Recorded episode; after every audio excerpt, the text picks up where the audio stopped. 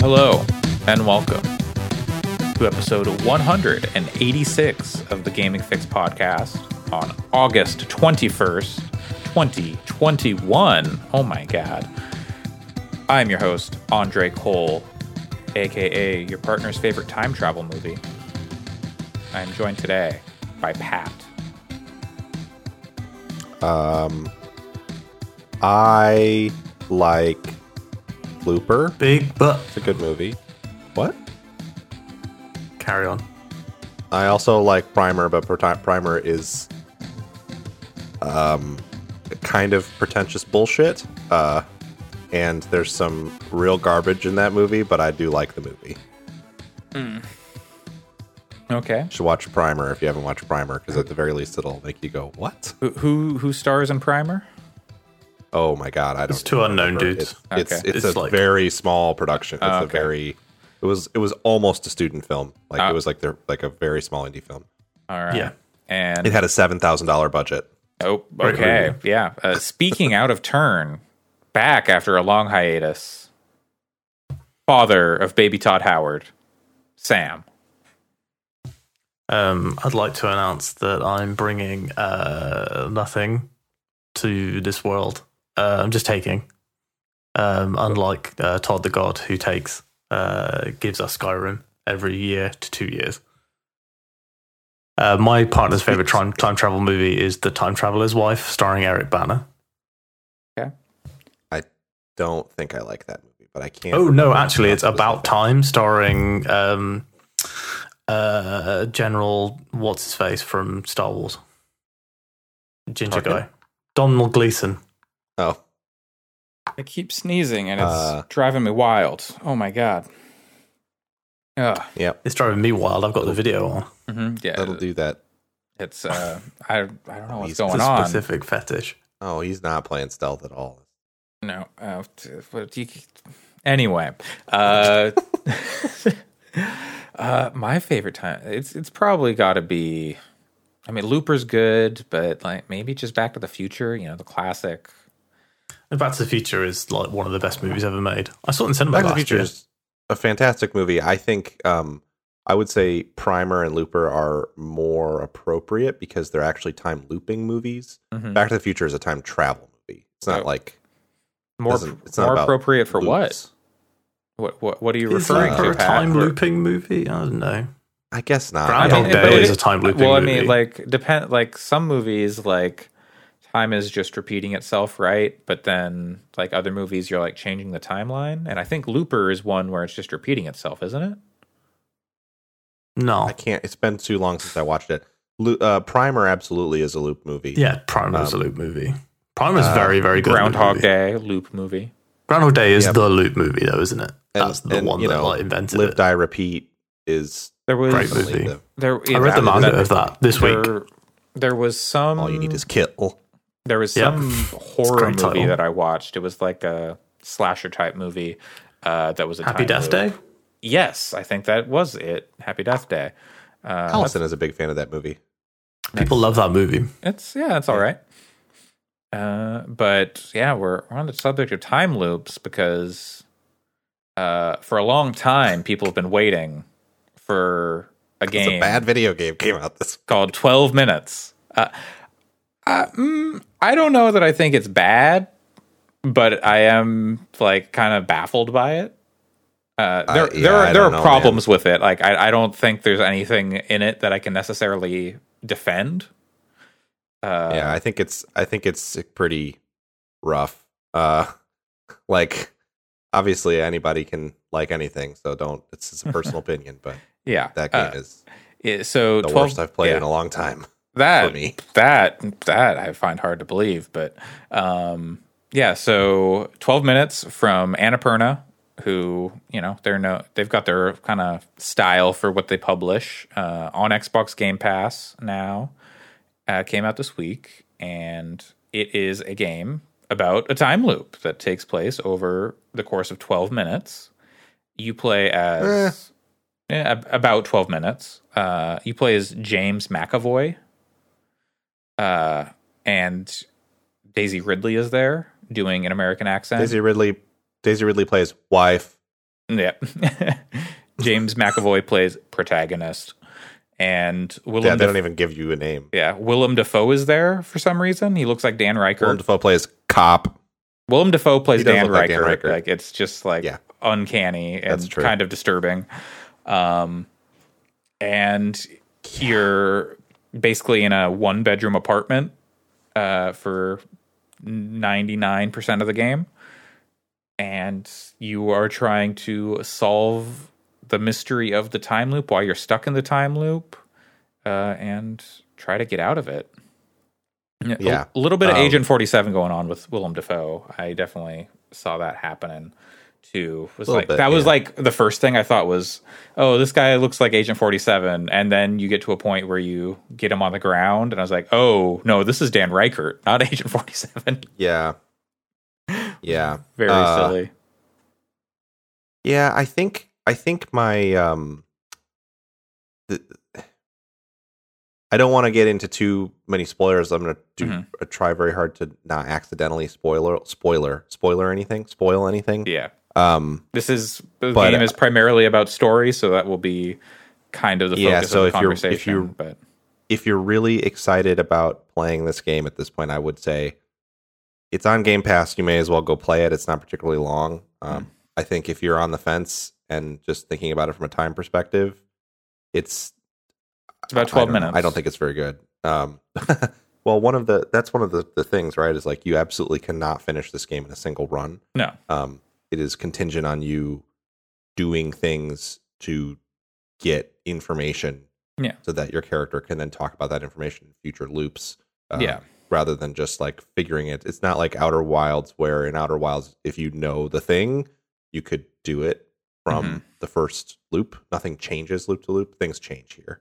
Yeah, yeah. Uh yeah, there's weird like stuff in the environment even like art will change or like there's a plant that will like Mm-hmm. die and you can bring back to life and stuff like that. Little touches like that which are you know, superfluous but they, you know, add little flair. Uh so yeah, you're going through and you're like finding new information and using that information to like convince people like no we're i'm in a time loop or i know what you're going to say or like you know i know the secret uh, and all Yeah. that but one of the major problems with it as a time loop game is how many times you kind of have to go through the same like, Yeah. conversations over and It's- over again because like They- the fast forward is not good enough it just it it goes basically line by line you can skip so you keep having to click yeah, to skip through every line that got very tedious very quickly you can't skip through other characters talking either. You just have to ride those out. yeah yeah if you're not in Um, the conversation you just have to wait. Which is and frustrating um and and it's it's like you so much of it is like okay i've set everything up perfectly for this scene and now i get enough dialogue from out of this to do one step further in this scene the next time i set it all up. And it's like deeply tedious because you're you have to watch the same i mean you can finish the game in about 2 hours Hmm. if you know exactly what to do in every single loop yeah but it took and two hours is about all you need to that's what i mean but i guess by what i mean Mhm. is all you need to see every single thing yeah but it takes about six hours it took me about six hours because Mhm. uh, five hours because you know there were times when i was like experimenting and stuff and the Mhm. experimentation doesn't really reward you unless you're going in the right direction yeah. Um there's no like oh that was fun and unexpected. There's no systems at play. It's it's just the pushing the narrative forward. And as opposed to something again i use outer wilds as a example because it's the last time loop game that i played Mhm. and really played through and liked obviously. Um but in that game it's a simulated environment so everything is going to happen in it whether you Engage it anything or not. yeah. Whereas 12 minutes is scripts. It's like scripts Mhm. running on timers. Yeah. Um and i found that very frustrating because it was just boring to to to wait. And then because i think the story is pretty terrible it's like not there's nothing rewarding that you get for doing the tedious boring stuff over and over again.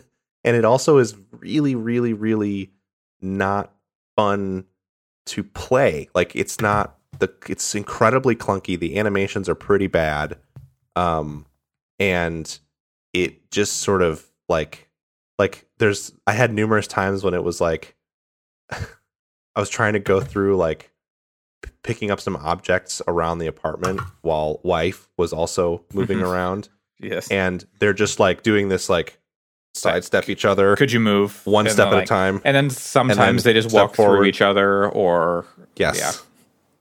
or like the cop gets there and you know I'm- again this is all stuff you'll Mhm. see in the first loop so i'm not gonna i'm trying to try not to spoil anything beyond that. Cop gets there and is like get on the ground! And then everyone does a like dance of like up step back. I'll step forward. I'll Mhm, step this mhm, way mhm. i'm turning. Uh, what are you doing? Get on the ground like a and- very like a middle school theater production, uh, It- like trying yeah. to like f- learning how to like interact with people and like, oh, I'm fake and it harassing you. it doesn't make it difficult to play because at the end you're just clicking on stuff and nothing Mhm. requires quick enough reflexes to Mhm. make it hard to do but it just was another like it just didn't work at all for me to create any sort of sense of like investment or immersion with the characters Hmm. and i think the voice acting they're really trying their best and there's times when the script and the voice acting are pretty good but for the most part Mhm. I, it was like it'll be like what are you what are you doing and like like lots of like hello from Willem Dafoe like just like really weird delivery on lines Uh, I mean, that just it just sounded like Willem Dafoe. Uh, but It was a that- good I Willem don't know. Impression. I'll never get I Bumblebee out of my head uh, never gonna There's happen Transformers in this. there- I'm reinstalling. there were things with specifically with the cop where the interactions seem to always go down like the same route no matter like no matter the situation you were in and it was just like we're we're okay why are you just beating the shit out of me you know maybe that says a lot about cops but basically the situation you get in he's not he's not Oh. actually a well I don't know uh, I don't who think can he's- they say don't really who tell ca- you. who could Yeah, say well, that's not really a spoiler because they don't they don't tell you the, the the answer to that question. But I don't I don't know. I my read on him was that he was not, but I don't know. Uh, yeah it's Uh, hard who could say I have a big question about 12 minutes. Is that? can you have any fun? Like, can you be like, uh, can you do the Groundhog Day stuff where he actually has fun with the time loop? Or is it all like, have I guess, fun fuck with the time everything. have fun with the time loop no uh you no, can there's no mechanics to play around with. like i mean like you could you know you could i think there's fun in like some of the discovery like some stuff with some lights uh is fun and when you That- like that first experience it you're like I had "Ex- fun." excuse me um, and I only had fun with that moment because wife did it, and it made me laugh really hard. um but yeah like it's it's Yeah. not like a it's not a fun game it's like you know it's like pretty serious um and but kind of the big thing that i kind of walked away with was like you know the mechanics whatever if they were tied to a a better story I mean, this game would be perfectly fine or even good but the story is just like why is this the story you're telling like it's it's. I mean, I, I again, I will not spoil the twist, but when I got to the twist, up until getting to the twist, I was like, this game is okay. Mhm. It wasn't. It was like this is a rough. The, the the the controls are pretty rough, and I don't particularly like the story. I don't think that it's interesting, but to trigger the well, I won't say to trigger the twist because it's not even really accurate. But around the time that the, that I got to the twist, there was a sequence where I needed to like show someone something, um, show the show the cop the cop something, um, and uh, he it it was like I figured it out and I Mhm. did the thing you're supposed to do, and he was like, "If you talk to me one more time, you'll regret it." mhm. And I was That's- like, no, no, but I have to, I have to show you this. I'm pretty sure I have to show you that. Pretty sure Uh-huh, this is how we uh-huh, go uh-huh. forward. And then, and then he was like, I warned you. And then he beat yeah, shit out of me. like that was. and then I tried it you know, again, and he did it again. And then I looked at a guide, and the guide confirmed I was doing it correctly. Mhm. And then the third I- time, it just worked. oh, weird. Uh, I looked at a guide for was- something, and it the, the guide was wrong. but yeah, I don't know. and and I was like, "Fuck this! This is this is Hmm. this." That's about the time that I was like, "You know what? Fuck this game." I just wasted like thirty minutes because you made me set Mhm. this shit up over and over Mhm. again Yeah. to get there. And If there was Uh, like and a then I got- way to just go back into those like scenario, like just set And- me up back in the scenario or whatever. yes, if there were like save states, Yeah. then it would have been a much better game. But anyway, the the then again, not going to spoil the twist, but I had like half figured out the twist at that point, and then Mhm. they confirmed that part. And I'm like, yeah, yeah, that was the thing I thought it was. And then the other part of the twist was confirmed for me, and I was like, what the fuck are we doing here? uh-huh. yeah, th- it Like, was. what? What is this? Why is this the story they told? Like I. Yeah. And, And this then- game has been kicking around for like I don't know eight years or something at like shows and stuff, and And and it, Six it years. has, it, But yeah, it yeah. has a like true ending, Mhm. and I I eventually gave up because I couldn't get it to trigger. Mhm. Um, I did every again did everything right based on what the guide like. I I did it my on my own, and then it was not doing what I thought it should do. So I looked it up on YouTube, and sure enough, I was doing the right thing, but something I hadn't triggered something at some point, so Mhm. it Yeah. didn't go off. And the the true ending is like, it, it's like. It's terrible. It doesn't make any sense at all, It's- and not in the fun. Like I like some dumb, like high minded, pretentious bullshit. Mhm. Like like I I like I love Inception. Mhm. And the ending of Inception is not as deep as a lot of people think it is, but I like it. I think it's fun. This is like a a bad version of that. Uh and Mhm. it's like like intentionally obtuse and silly but like they didn't realize that they were doing it to some degree like eh, i don't know Mhm. it's like it's it's it's just it's and and that was when i came came to from like this game is okay to this game has a really weird and bad story to like you know this just sucks. This just it just it, it felt like i had had my time wasted aggressively. And i think that's why i had such a terrible time with it. Like the the thing about something like the last of us 2 which is what i would say was like the game i i disliked um the prestige is better than inception that is true. Um the thing that i disliked uh so much about um this game versus something like the last of us is like the last of us 2 i had interesting conversations with people about it at least Mhm. like there was there was there i've had many conversations with people who do and don't like it that have been really enriching to me personally Mhm. um and so i can i enjoy that um about it even though i didn't like the game itself here there's nothing that i mean i'm looking forward to once we're done with i was looking forward to having this conversation to complain about it and i don't ever want to think about this again. It's, I I want like a no clip documentary where they can just gr- like really dive in with the devs and be like, that's the only thing i'm interested in is knowing more about why they chose to tell the story. but We should invite them on the podcast. I sure yeah That would not be a good idea. i mean and, and it's their first it's their first game right Mhm. like first Okay. game that they First solo venture, Directed. yeah. They they Yeah. come from. Uh, From what I understand, they worked a fair the, bit. The dev worked for Rockstar, Mm. and also I, from what i heard also on uh the witness which oh, I am the witness. this person i'm not surprised if they hung out with jonathan blow a fair bit but um but uh, uh you know it's the, it's their first solo game i don't it, i don't want to say that I, I don't have anything against them personally um or anything like that but um I'd like to see something Yeah, else from that's- them. Like, I'd like to see a 13 minutes with a different writer, maybe. yeah I, I i would like to see something wildly different I, I mean just make a more traditional point and click adventure game maybe and a Yeah, better I- story. I- yeah, I it really like I you know like I said I didn't mind the gameplay as much as y'all did, uh, but it, it definitely needed like there are things that could have improved it like easily. Uh, it is not without fault And- in any Even means. if it played.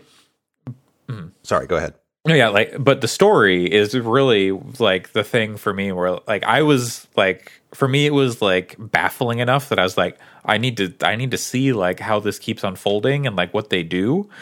Uh, and so like I enjoyed my, I enjoyed my experience doing that, but also I, I left going, why did, why did anyone do this? Yeah, and and I think that's just what it why it bothered me so much is like it just felt very hollow to me because it was like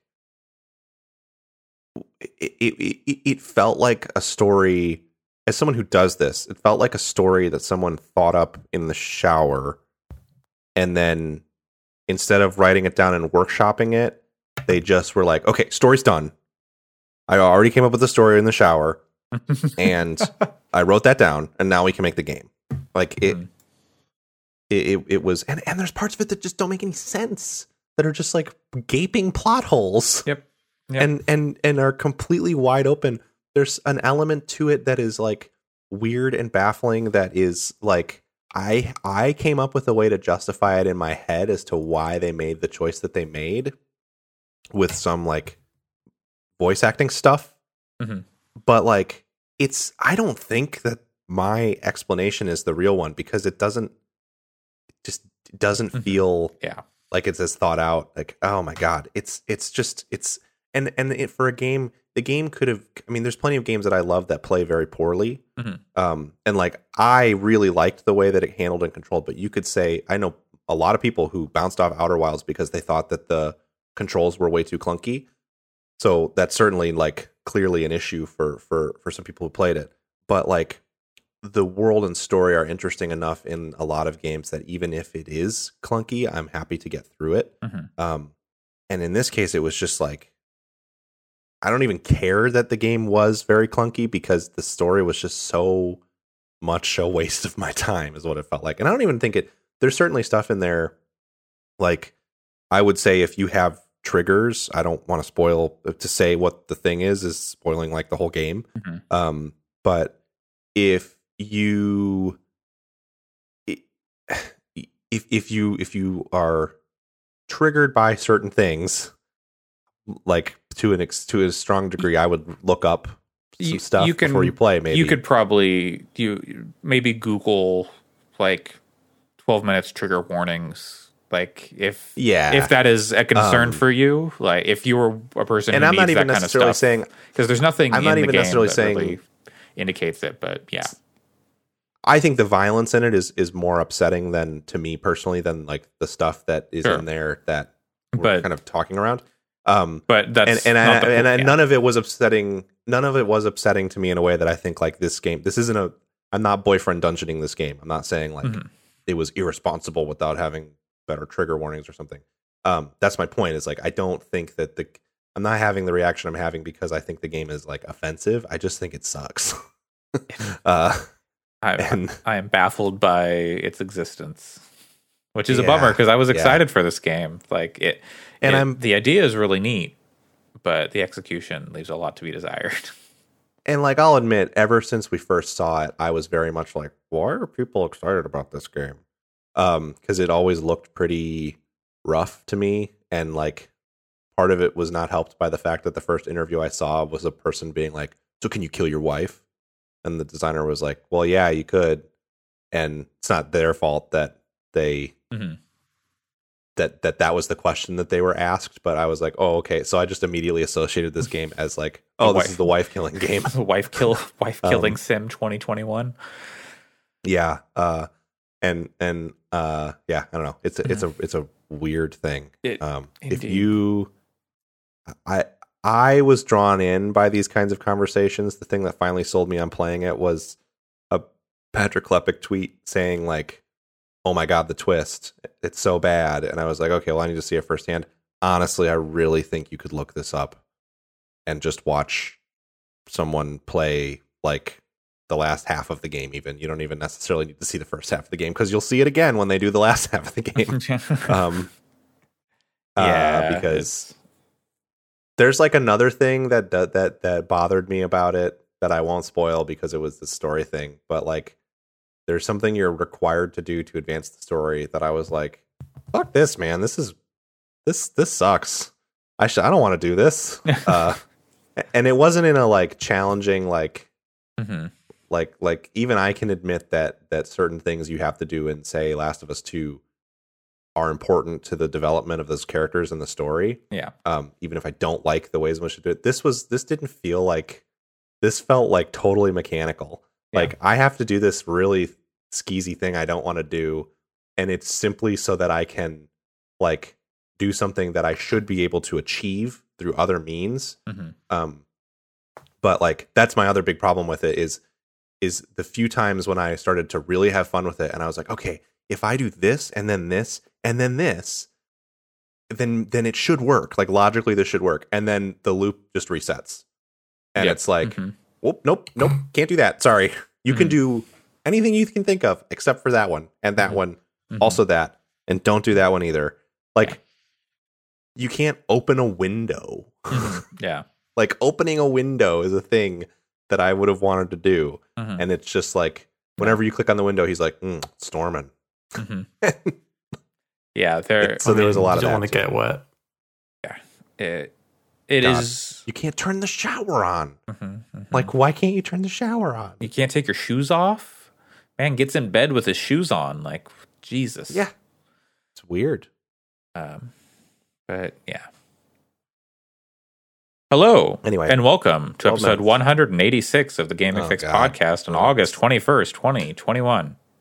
I will Wow, say, to the game's credit, I laughed multiple times when James McAvoy would die and then come back to life and go like, "Fuck, fuck, fuck, fuck, fuck." that was very funny. I think that that McAvoy really put his all into this weird ass script that he had to read. Mhm. Uh, Yeah. Eh, Yeah, it's it's really something. Uh again, it's on Game Pass, so no cost to check it out, but Yeah, only only check it out if you're like really wanting to know what the hell we're talking about with like the twist and I mean, stuff. But like, anyone who listened to the go look anyone up, who listened to the show, I I liked this game less than Last of Us Two, and everyone knows how much I hated Last of Us Two. Uh, and so I I mean I have certainly played worse games from a like production standpoint in the last couple of years, but I have not played anything that I felt as um, wronged by for wasting my time. If you want if you want a good time loop game in uh, 2021 from this year new, may I suggest Overboard? Uh, yep, that- that, which one sounds good. Forgotten City is also Yes, quite good. That is one Um, I want to play. I need to get I to. played it. played a little more of that. That is, um, ex- I would say exceptionally good. It's it's a really cool game. Uh, and then and, we've uh, I've only played an hour of that, but I really, really want to get back to it. it's- I it's- got it's very good. obsessed with watching um, FX's Dave this week, and I spent all my gaming time watching Dave. I thought you were talking about like a person from a YouTube channel, and then I realized that it was the, sh- the show Dave and not. Yeah, it's uh, very Uh, good. and then Deathloop is out in less than a month. Yeah, Getting I'm nervous close. about that game, but I'm hoping it's good. I have to imagine. They be they finally they finally showed off the multiplayer. Apparently, I, I didn't catch it, but they they showed stuff. But yeah, I'm not worried about it from the I think it needs more time perspective. It sounds like Mhm. maybe it just structurally is not as good as I was hoping, but we'll see. sure. Who knows? Uh, but speaking of things that structurally aren't as good as you're hoping, Sam has brought us. Don't even get me fucking started. Sam has brought us the hottest new DLC for everyone's favorite superhero game, Marvel's Avengers. Spider Man on PS. Yeah, Marvel's Avengers. War for Wakanda, Um, the big DLC, finally released after a long wait. What It's been is- almost a year since it came out. It's been it's a year barring two weeks, I think. 'cause it was first week of And this- September. this is it, the Taken King of Avengers, right? Uh, the, I don't know. Right? It's like the taking the piss Right? king. If that makes sense. Oh Um, no! I, I don't. hmm. I see. For you to say that is brutal. Are you, Uh, sa- are you, this- te- are you telling us stuff is good, T'Challa can do as- one? Is that is that what you're saying? Uh, you can't look at it, uh, just like um, the well-named character Sam Porter Bridges from. Uh, did you know uh, he carries stuff? He's a porter, and he takes bridges. Anyway, um, uh, this wild, wild Death Stranding tangent. Um, so I I really liked the original Marvel's Avengers. I played um, the entire campaign um, up to like credits. Um, I didn't do like all the side stuff. My plan was kind of like, okay, put it to one side, play some other games, and then come back and do some side stuff like once or twice a week to do And- challenge card And stuff. you it- are you it are just Mr. no Service appeal. Game. You are you are all about the service games. Your destinies, your I'm not gonna. Diablos. Try, I'm not gonna try to entrap Sam here. It's. I get it. It's. I think you're think allowed the to like it and not have played it week to week. I think the thing for me is that well, uh, the big thing is I don't have time to play service games anymore. Like, I don't have time to play games very much. Like, I Sam's end busy up playing. rearing a child. Well, I'm, I'm definitely raising him. I don't know what this rearing thing is. Jesus. That's just. That's what you Uh, call it. Yeah, I know. I'm making fun of you. Um. He's nav meshing a child. So That's you, you don't. I don't think in nav mesh characters, but he's rigging a child. There we go. There we go. rigging. I'm uh, I'm drifting with my child. Um, uh, yeah. So, uh, yeah. So I didn't play much of the live service game. Um, really, I think the the main reason why was like a lot of a lot of it was time based. Uh, I was playing the Cold Steel series last year. Um, pretty much any chance I got. Um, and the, the Avengers finished up like the I finished the campaign like a week before Trails of Cold Steel Four came out, so like that was that was kind of you know the end for that game really. Um, and also the the big thing is that like all their missions are the same. Like I dropped back in for uh, the Kate Bishop content, and like the I don't know. You guys played OG Destiny, right? Where every single mission was um, go to a, a place in the open world uh, and then hold square. Yep. While uh, the thingy talk to you, like d- d- all of the non-plot based stuff in Avengers was that, and then all of the Kate Bishop stuff was that. Like I pay, I played like se- it says I played seventy percent of her campaign on the thing, and I don't think any of the missions weren't go somewhere and hold square. So like, mm-hmm, mm-hmm, mm-hmm. if there's if there's good games, why would you play something that is just okay that happens to star some of your favorite characters and media properties or whatever? Um, so yeah, big big like this why bother energy from uh, Avengers. Well, and I'll say that's what stopped. What's what kept me from coming back to it. Um, was that like when I found out that was how they're going to do the additional content, I was like, okay, I don't, I Mhm. don't really have an interest in this stuff. I, yeah, I was looking for missions for the like K content. I was looking for missions that were like the ones in the campaign, where you know you would be going somewhere. There would be cutscenes. there would be and I- like I would have been fine with like one or two of those every. Like it would have been fine with me if the Kate Bishop every other was, like- mission is is like an, uh, a Destiny Yeah. One style thing. yeah, if it But was a if reason the Kate why- Bishop pack had been like an establishing mission that was unique, and then a service game mission in the middle that was boring, and then a decent mission at the end that was like that tied it up, that would have been enough for me to say, okay, that's that's fine every three months. Don't don't you don't Yeah. have to make more than that. It was like, um, did you guys watch Smallville when that was on? No. Like, Not really. the, so the big thing with Smallville, and this is how I would always pitch it to people, is that the beginning of every season and the end of every season is incredible.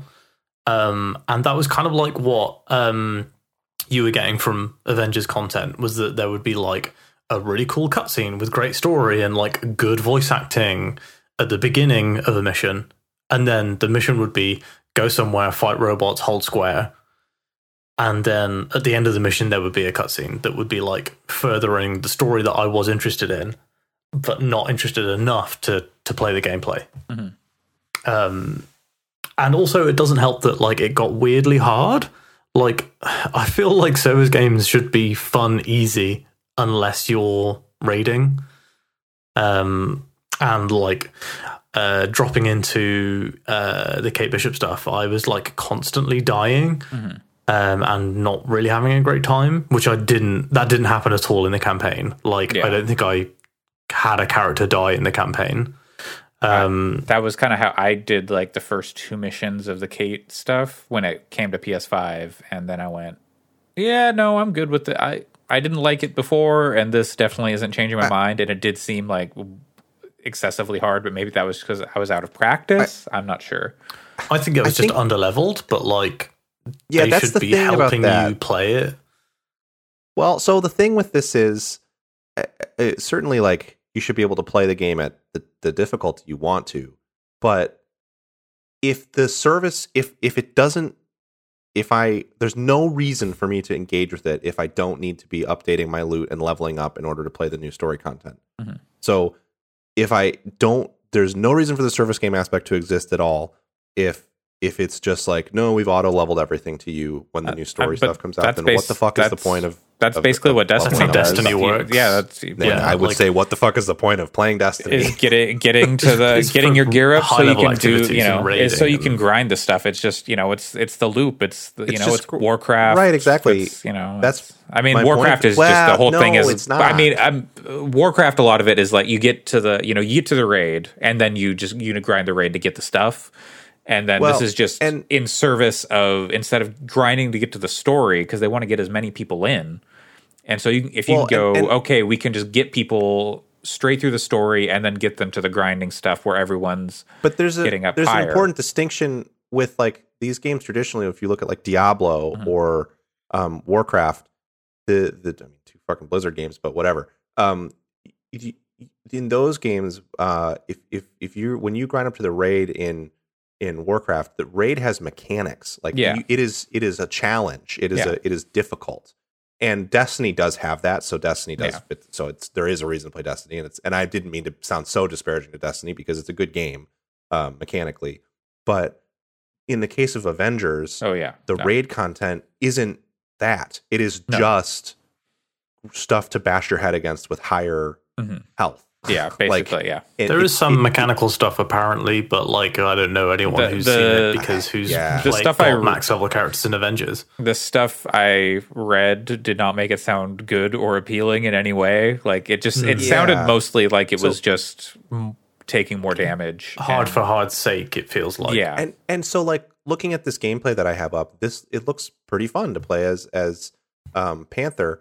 But like Yeah. to your point, Sam, it shouldn't be like it seems silly that there's any that that it would be difficult at all. But at the same time, if you don't make it difficult on some level, then you're basically in proving to people that there was no reason for them to really play the service game part except to like grind Well, it for like, the sake of grinding. let's f- to put even that to one side again, like grinding and why should you, blah blah blah. Like these content packs, these expansions, they drop with new characters, and those new characters will always be level one. So why is anything difficult? Yeah, sure. Because they know that, like, they know that when I play the Kate Bishop mission, my Kate Bishop is level one. Very fair. That's Yeah, yeah. like, so it's not like Destiny where I have one character and I'm continuing that character on through. That's like- a good point. yeah with with avengers you will all the new modules you'll always be playing with new characters so why stuff doesn't seem balanced for a level 1 kate bishop or a level 1 panther you know And mm-hmm. you know, I think what's so frustrating, and we'll get. I don't want to take. I don't want to not talk about the actual War for Wakanda part, but what's so frustrating to me is it's happening again, where we're talking about this, and I'm looking at this footage, and I'm like, you know, I could go back in, I could get through to finish the story, and I like the Don't combat enough, and I Don't could. do it to and It'd be cool to play Kate Bishop, Bishop, and it's just like every time I get disappointed whenever I have that thought, and then want to go back to it. Do you know what made me super disappointed? We talked about this in the chat but like um so i'm i'm playing war for wakanda and i'm like oh panther's really cool. Oh some of his cosmetics are really cool. Um i'd like to unlock those. But i can't because i don't have enough avengers coins to unlock his challenge card. And in order to unlock in order to gain those coins without giving Square Enix some more money, uh, I when I bought the like special edition of Avengers anyway. But to get to get those like to to do that, I would have to finish another character's challenge card, and finishing the challenge cards is like bullshit. like you you get like four things you can do a week. You can do two the two things that you can do a day and two things you can do a week. And like you, you can't do something like Fortnite where every single thing you do gets you a bit of XP. Well, that isn't the case. That Like, that that's part's I frustrating. Yeah. Yes, that Like- that aspect of the the leveling the challenge card is frustrating. I don't mind that you have to buy them. It should be XP, is my opinion. think- I like I agree. Um, I mean, it's how every other battle pass type system works. There's usually challenges that can get you a little bit. get um, you extra. Yeah. Yes, and then you just get it from playing. Like Naraka Blade Point is is interesting in this regard because like the, the per game experience you get is actually pretty decent, and Hmm. it, it- and and and it feels good, and like you're leveling the pass at a good pace. And I think that if you're buying a battle pass, that should be the way that it feels. It shouldn't be that hard to get to the top of battle pass, in my opinion. Like I think it's too hard in Fortnite even. Mhm. Um, and uh, but but I don't mind having to buy the challenge card stuff. If they, I would happily pay them ten bucks per character for a challenge card for a bunch of cool cosmetics if the game was really good because they have to make money somehow. Like they can't keep producing content you're not buying stuff from them. Um, I mean, I would have been fine with paying for the characters if the content was was good. Um, but like, Yeah, I mean, like, so, and the cosmetics. I feel like it would be. No, the, thing. cosmetics. Like, there's some Panther ones where I'm like, oh, I would play as that. But like, I was looking through all the cosmetics, and I'm like, oh, there's no cosmetics for most of these characters that is better than the default skin. Yeah, and and The, default ones Iron Man are- skin is the best Iron Man skin in the game. Yeah, and the ones that are even approaching as good or or on to some level better aren't in the battle pass because they want to hit you for those in the store, which is like you got to put your best skin in the battle pass if you because Yeah. like that's I should I should want to level that character's challenge card up to get their best skin, not to get a bunch of recolors Mhm. and then still go pay another 20 bucks in the in-game store Yeah. to buy the Iron Man skin that's cool. Like that stuff is really poorly thought out and poorly implemented. It feels like it was implemented by marketing people as a marketing person. It feels like it was implemented by marketing people and not by Yeah, people who play video games. Yeah. Um, the other the other thing as well is like each character has a legendary mission tree or heroic mission tree, I think it's called, where like you by completing it you unlock an epic le- like the top level of costume Mhm. and the so but like that's probably the second best skin in the game. So the two best skins in the game for every character are the default one and the one that you unlock by playing a story mission. Yeah. it's like, do you want my money? But the thing I want, well, the, the reason why I'm complaining is because I looked at that Panther Battle Pass and I was like, if I wanted to play this game, I would want something to work towards. And that's what I would want to work towards. I also don't think that Black Panther is particularly interesting or fun to play as. Um, uh, I feel like all the non-flying characters are rubbish in Avengers. All the flying Um, characters are like- rubbish too. Oh, what do you know? They're all rubbish. Well, I get- Oh. I think I aspects of the as combat a lot. Yeah, I do too. And I think aspects of the combat is pretty I actually like playing as Widow quite a bit too. Um I I think like I would Hulk. probably which people I think- don't like. I don't like Hulk that much, but I think I would probably like um, Kate and Clint. Um, like I think that their their play style is one that I would enjoy. Um, because I don't totally hate the combat, but uh, it's not good enough to to, to to get me back. And this Panther stuff looks pretty boring. He looks cool, like his. They did a good job with his suit and stuff, but uh, and uh, yeah, Chris Judge is a great, uh, great uh, T'Challa voice actor. Like, Yeah, I he's, bet. he's doing something different to uh, Chadwick Boseman, which is really smart in my opinion. Yes. Uh, and this all highlights though, like this is what makes me really like kind of upset about this game is like so many of these pieces. I just wish they were in a better game, Mhm. and we're not going to get them in a better game uh, ever. Mhm. There Yeah, will never this be. exists. This is it. This is this is your Chris Judge Black Panther. It's not. It's not going to happen in another video game.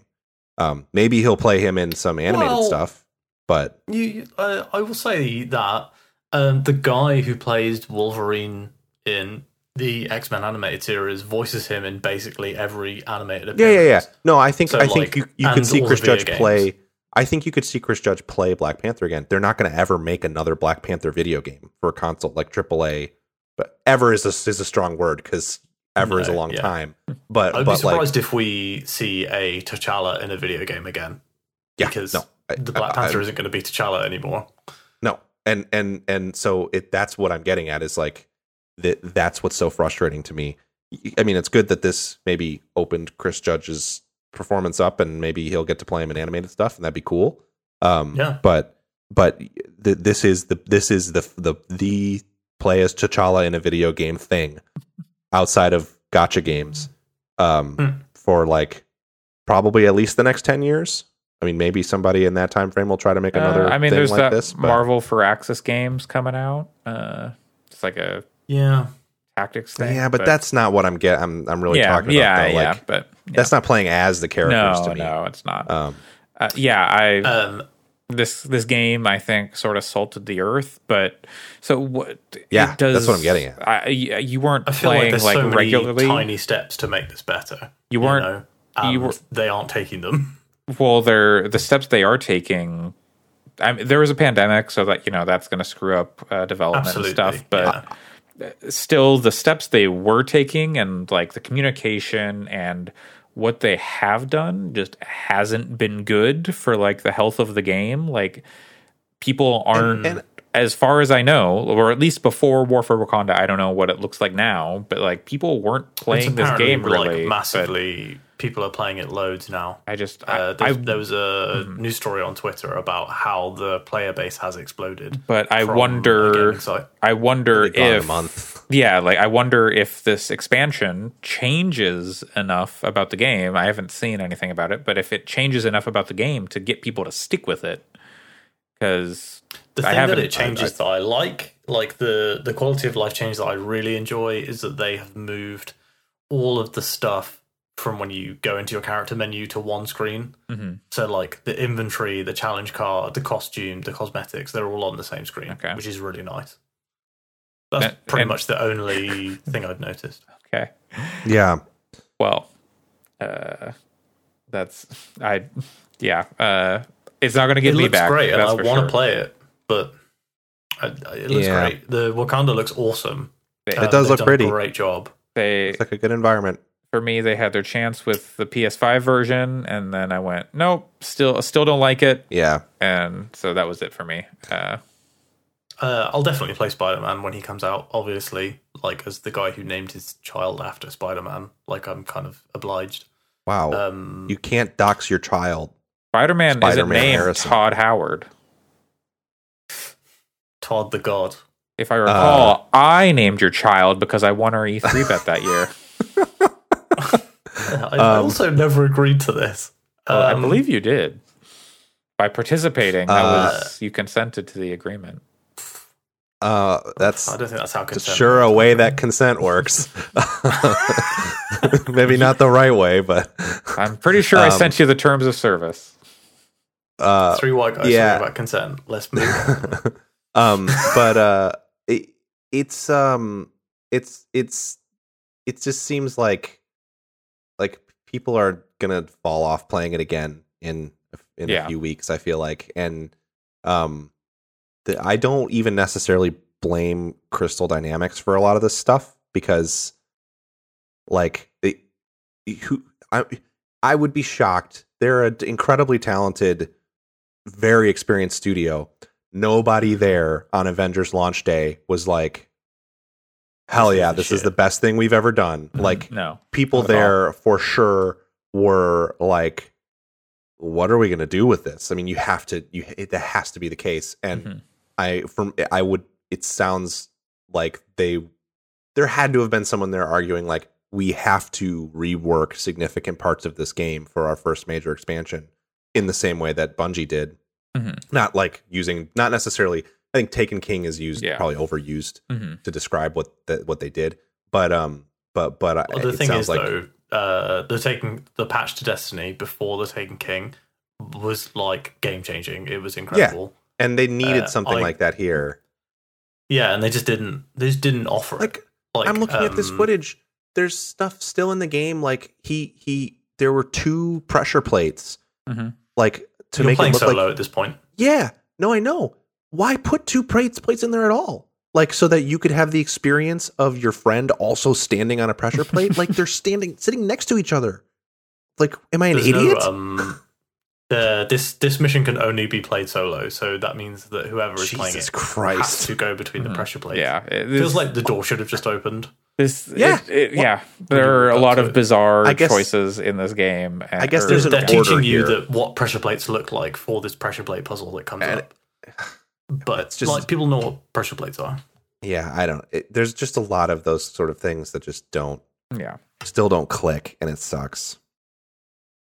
There's a lot of mistakes made with this stuff, and it feels like um, I don't know. It just feels like a, a big waste. And it's disappointing to me. I definitely will uh, try and finish the Panther expansion, but like I thought that about the K stuff, and I never went back. So- Why does it shoot out Legends of the Hidden Temple steam when you fail the pressure plate? Yeah, what, you- what Wakandan, what point ancient is Wakandan bad. designer That's- was like, we need there to, sh- it has to shoot out steam. It can't just turn red. the, it's got to shoot um, steam out. This is a secret passage which was originally used to train Black Panthers. Oh, I figured that's Okay. as someone who has read Black Panther. I there's a lot of cool stuff that happens in this part Mhm. In the comic There's a lot of cool stuff that does not happen in this mission. Well, you get to fight Crossbones, which is cool. Um, but Crossbones, for me, um, didn't move. He just stayed Love in the same like Mhm. like five foot square, Yeah. and just love kind of like he did he did move like his feet moved, Mhm. but like I would say he did not go any further than from where Andre is sitting to the wall behind Andre. At That's most, great. While Love I was attacking him and attacking a tank. There. Um, Fantastic. I, I had a boss in Cyberpunk 2077 get glitched in the air and it just couldn't move. It could still shoot at me, but it just couldn't move anymore. So then I just was able to, you know, shoot it and kill it because he, he was stuck. I'm like, yes. You just stand behind him. You have you have raised an interesting. Uh, should you buy Marvel's Avengers or Cyberpunk 2077? Cyberpunk 2077, hands down. Mm, well, there I don't really a really lot of about your Marvel's answers. Avengers. A lot of problems no with that game. America I am not going to actually. I'm not actually going to host this debate. I just think that's a real funny Cyberpunk kinda is a better shit time throw than up Avengers. situation. The two Uh. games that I was extremely looking forward to for um, I'm so sorry, uh, Sam. 2020, and neither of them were any good. Yeah. Uh, well, anyway, uh, it sounds like after playing Avengers, you could use something like, I don't know, a lobotomy. that's quite to in, in order to enjoy it and maybe if, the, if there was some sort of corporation who could just provide this service to people Um, so I have been uh, playing and quite hooked on a 2016 video game. Uh, so not old enough to be old, not new enough to be new, um, but a game that's been in my Steam library for a long time called Lobotomy Corporation. you mean the Um, rob Zacny special you're just playing games because you can Pretty much. Well, what led me, speaking of Rob Zacny, what led me to it is this is a game from a Korean studio called Project Moon, and uh, one Austin Walker uh, a couple weeks ago on uh, Waypoint Radio was talking about their newest game, um, which is called Library of Ruina, Mhm. and sold me hard on it because it's like apparently it's a like a JRPG card battling game, uh, and it is apparently s- extremely difficult and like ridiculously complicated. Um, which I was like, man, I want to play more extremely difficult, ridiculously complicated, like not tactics games, but like RPGs, games that have like strategic thinking in them. And uh, then I found out that Library of Ruina is uh, technically a sequel to Lobotomy Corporation narratively, even though they're nothing like each other. And I have it, I didn't do a me thing where I was like, I have to play Lobotomy Corporation first, but I happen to own it and I've wanted to play it for a long time, so it was a good excuse to like give it a shot. Um, and uh, it's really cool. I'm I'm really into it. So have I? Are either of you familiar with the SCP Foundation Uh, basically, I know it's very similar. Like slightly, I know it's similar to like a lot of the stuff in Control with the objects of power. Like, yeah, uh, controls fairly um inspired by it. Mhm. SCP is a little more edge lord than Yeah, a little- control. a little more copy Um, pasta in a way, right? uh, well, like creepy pasta. yeah, creepy pasta. Yeah, Um, yeah, yeah, yeah. um and i really like it still um Mm-hmm. I, even though it has it's like some of it is a little bit like edge lordy but it's i don't think that the people writing it are necessarily i've never read an scp personally and i haven't read them all there's thousands of them i haven't read an scp personally and been like ugh this is like trash turbo trash it's just like some of them suck because they're not written well but Uh, uh anyway um Uh, for The- example, an SCP SCP fifty one seventy uh, is what do we got? I don't even know how to read these. Um, what is it called? The what is it called? I don't even know. How do these work? i usually they're like documents. I usually read- that are yeah like, like weird documents Yeah, weird supernatural things happening. Here, I'll pull. I'll pull one and read a, a quick thing. Uh, ba, ba, ba, ba, ba. Let's see. Pipe Nightmare. I like Pipe Nightmare. That's an early one. Um, SCP 015 is say Pipe impossible. Nightmare. Yes, that's the name of the story. Um, Sounds so it's like item adult film. item number SCP 015, object class Euclid. SCP 015 is impossible to move and is contained on site. A gap of at least 2 meters, 6 feet needs to be maintained around the entire structure containing SCP 015 at all times. And no structures of any kind are to make contact with SCP 015's current containment structure. Exploration is permissible, but only in teams of three, with full safety lines and GPS tracking. Any protrusions from SCP 15 must be capped and sealed immediately with new site recorded and logged. So then you read the whole story, and it's short. Um, and it's like talking about this weird, like, growing set of pipes and tubing um, that that seemingly grows on its own. Um, so anyway, SCP Foundation is um, one of my favorite things on the internet. I don't even generally like. Uh, I don't. I don't. Fan fiction doesn't generally appeal to me, but for some reason, this kind of crowdsourced horror does. And it's been very inspirational to things like Cabin in the Woods and uh, Control. Um, and it's very much pulling from. I think it's a little unfair to say that like Control ripped off SCP Foundation Mhm. because like SCP Foundation is pulling heavily from X Files and Yeah. like lots of the, this concept isn't necessarily new. The warehouse that they put the Ark of the Covenant in at the end of Indiana Jones. sure, you know, yeah, like yeah, um, probably some Twilight Zone the- stuff. Like, yeah, there's always Sure, Twilight Zone. Anyway, so Lobotomy Corporation. It is um, a game that is heavily, in, almost based on SCP Foundation stuff. Um, in the game, you're playing as a as the manager of the Lobotomy Corporation, um, and basically they've figured out ways to extract what they call anomalies from people's dreams and nightmares, and then harvest a mysterious energy source from them that can like solve all of the world's energy needs. So the way this manifests in the game is uh I should probably change away from Black Panther continuing to flip around. Um the way that this kind of manifests Oh, in the game was terrible. um the the way that this manifests in the game is you're getting a like sort of uh 2D uh from the side look at uh, your um your your like complex uh and it is kind of like if you've played like Fallout Shelter or it looks like the XCOM base interface uh that's what what you're getting like what the what the game looks like visually. And you have agents which are like um they actually call them clerks but they're like they look kind of like little paper dolls. That's the thing that initially put me off on this game is i wasn't a huge fan of um the way that the the the art looked. Um but i got over it pretty quick because it works when it's all together.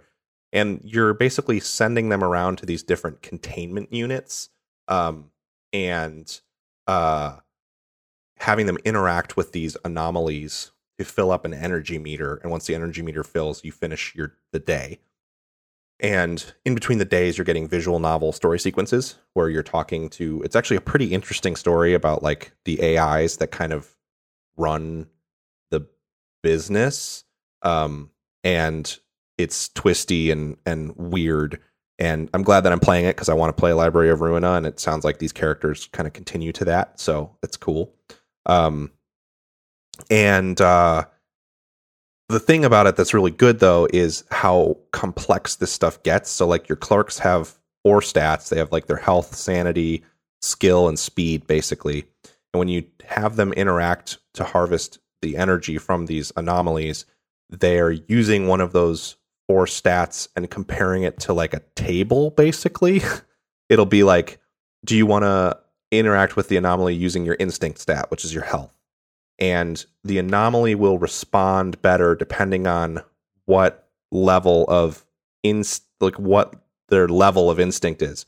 It's still going to use their skill to determine how good they are at it, but it it's like the multiplier for their skill will be based on a different stat, like whatever stat you're using, and then they also are training that stat as they use it. So you're using like their interaction to train up their stats.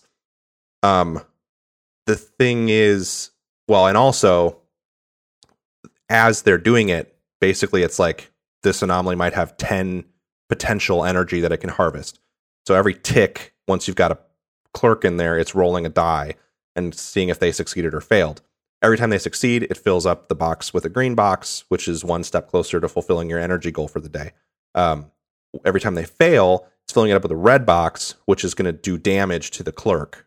So you're kind of balancing like I need to train these clerks and I need to harvest the energy, but I also don't want my clerks to die because there's permadeath and it's a very much a like XCOM situation of your characters are leveling up over days and you want to keep them alive. All that stuff is like complex enough and interesting, but the big like thing that really puts this game over the edge for me is every anomaly is like completely unique in the way that you really interact with it that's like the basic foundation. But as you're working with them, you're also getting currency that you're using to unlock their skill tables and then also basic information about them. And then eventually you're spending those boxes to unlock gear that you're equipping your clerks with so that they can deal with like threats and stuff. Because every now and then the anomalies can escape and they have to suppress them. And then there's also events that happen where monsters spawn and come into the thing. Um, and the uniqueness of the anomalies is so cool. Like it starts out and it's fairly simple because like the first anomaly you can get that escapes, it's like, oh, well, once it escapes, I was fighting it and then my guys just died because it exploded. And it turns out if it stands next to a character for five seconds, then it explodes and kills them. And so you don't want to get them, you, you need to kind of like train your guys away from it because you don't want them to stand next to it for five seconds pretty simple stuff. But then, like, I have an anomaly now that um, one of the ones that's really interesting, you have to keep the camera on it while your clerk is engaging with it. If you scroll away from it and don't look at it while the clerk is engaging with it, your clerk will almost certainly fail and die. Um, there is one that if you don't achieve the maximum like amount of boxes from it. Well, if you don't achieve a good result, which is like 15 plus boxes from it, it has a chance to kiss the clerk that it's working with on the forehead. If it yes. kisses the same clerk on the forehead twice, then the clerk gets frozen and another person has to come have a duel with it to rescue. It's like an ice queen to rescue the frozen clerk. Um, like a sword fight. I have or one, like a, like a yes, like a sword fight. Okay. Yes, it's like a it's like a ice queen from like a fantasy story. I have one one of my favorites that is um, it's a series of five faces. Like if you cut someone's face off and stretched it out over a canvas, um, it's very gruesome, and it's a series of five different facial expressions, and then the actual entity is a person that stands behind it, and it randomly moves between the facial expressions. And you want your clerk to enter the chamber with it when it's at a friendly facial expression because otherwise it is significantly harder. It has like a 40% extra failure rate on its dice rolls basically um, i have like a spider that if you use one type of training uh, and it's really good in the art too because the spider's like in shadow. All you see are its little or its huge legs sticking out, and then a bunch of little spiders running around on the ground. If you use a certain kind of training on it, then the it will immediately kill and cocoon the clerk that was interacting with it. And seems bad, however, the in the future it'll be it'll produce more resources. So you can like sacrifice clerks to it to kind of make it into a coin doubler basically. And then you get more resources in the future. So it's like all of these very weird like different kinds of things coming together to and you have to figure out how to like balance getting your characters developed and getting your resources for the day and uh then also getting the most out of these anomalies and stuff. And then there's also these cool visual novel parts in between. So it's very very cool. Andre has left the building but i'm sure that sam you're going to immediately run out and play this pc only uh horror management game. Uh, this Yes, it sounds. I was listening. It sounds very interesting, and you know, having like a little ice queen that wants to kiss people on the head, or weird spiders, or exploding dudes. That it it all sounds very. Sounds like something I'd be interested in if I got like into the game. it it's almost it's almost gacha like too in it it's not gacha from a you don't buy Mm-hmm. Yeah. it it's, it's a game you buy but But what if you did? it's um but at the beginning of days when you get a new thing a new anomaly it comes up with like it's like a it's it's like a gacha machine kind of like these three containers come up and it'll say like what was the one that i sent to the chat? It was like something about cutting someone's legs off yeah, whatever like it says like weird it'll say like um like there's so much blood if only you could give me a little something more or something like that. And that's like your teaser for what this thing is going to be. And then you have to spend time like learning what it is. And then you go oh okay. I see. Like i got one that was like snow whitey in its little description. And and then when i got it it was that that it was like it's and each of these things does have story too. As you unlock their gameplay mechanics it does give you like written narrative content about them. So you get a little like mini scp story for each of them which is very cool. Um and like this one is like this plant that grew out of an apple that was lodged in snow white's throat that she was like she like coughed back out. And it's like this thorn monster that if it is it's very easy for it to escape. And if it escapes it basically kills anybody that it encounters and it Sure, like teleports around the facility growing thorns everywhere. And that kind of that that aspect is the one thing that I will say I will warn people about if this sounds really cool to you. I think someone like Jeff in our chat it's right up your alley. You'll love it. But it is has light roguelike elements where for Mm. starters you're expected to save scum a lot. Like it is i have the game is played over days right? And like you can restart the day you can't save within the day. And so you you are 100% going to go oh this anomaly escaped and killed five of my characters. I need to restart the day. And then on top of that i haven't done this yet but on top of that you every so many days you unlock a like memory alpha point which allows you to roll back to that day. So when you and when you roll back you retain the information you've unlocked about anomalies and then some other minor things um so the game expects you to go oh over the last 4 days I should have been developing this part of my characters so I'm going to roll back Hmm. and again, I haven't gotten to a point where I felt like I needed to do that yet, but apparently there is a difficulty spike at some point where it you have to do I I I only really have to interact with the send my agents around to fight monsters thing when I fuck up. Um and and I'm going to restart the day anyway, but eventually that becomes more core to what you're doing. And I will say that the control over that stuff is a little lacking cuz you all you can do is select characters and then send them to fight things. There's no like it is not a tactics game when it does that. It's all real time, and they just kind of like wander over there and then just start shooting at the thing. And you could tell them to run away, but you can't tell them to like run five feet away. All you can do is tell them to go to a different room. So that control could be a little bit better.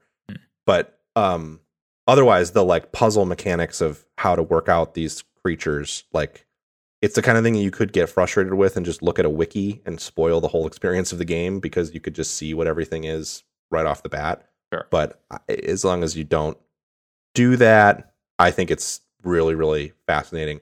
And um, the story seems to go out to like 50 days of gameplay. I'm at around day 20 now. Um, and it's remained interesting and seems pretty cool. So the translation's pretty good now too. When the game first came out, it had a really rough translation, but they got people to retranslate it and seems good at this point.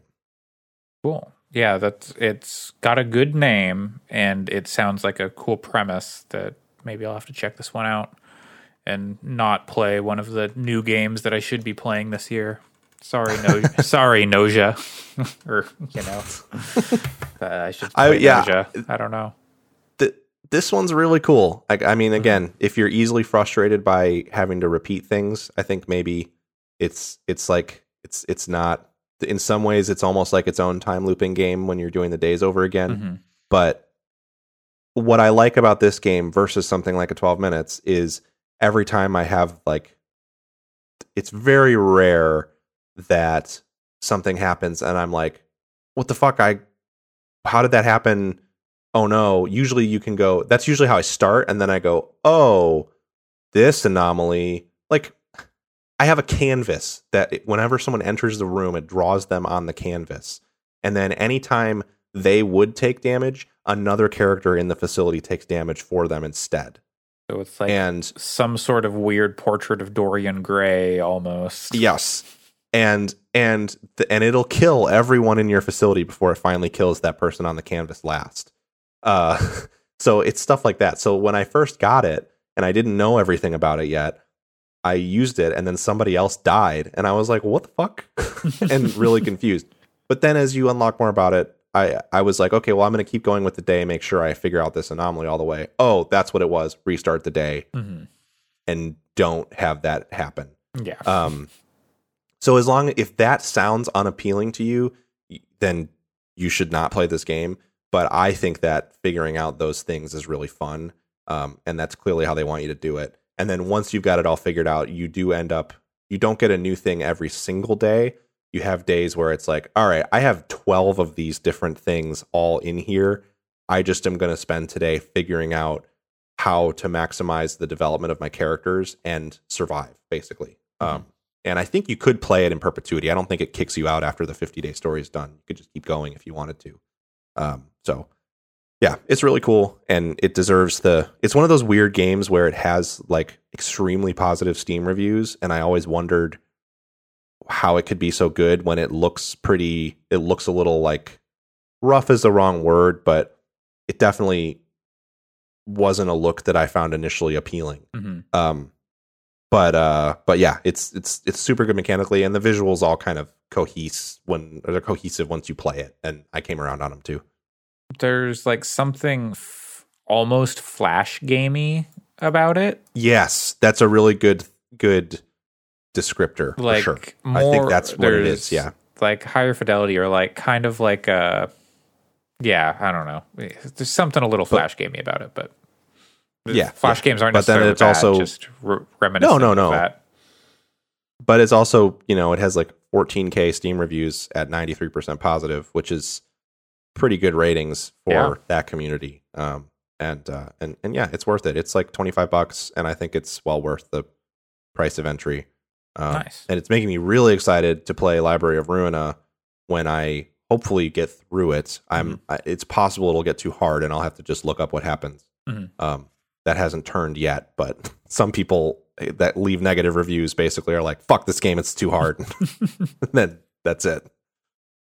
yeah well uh okay well at least we got one good game this week because my game like it's it's fine but i did leave disappointed uh you know just to get this out there right off the bat my final thoughts uh Axiom Verge 2, which is uh, a bummer because Axiom Verge 1, I think, is just a really solid, incredible game made mostly by one guy, uh, Thomas Happ.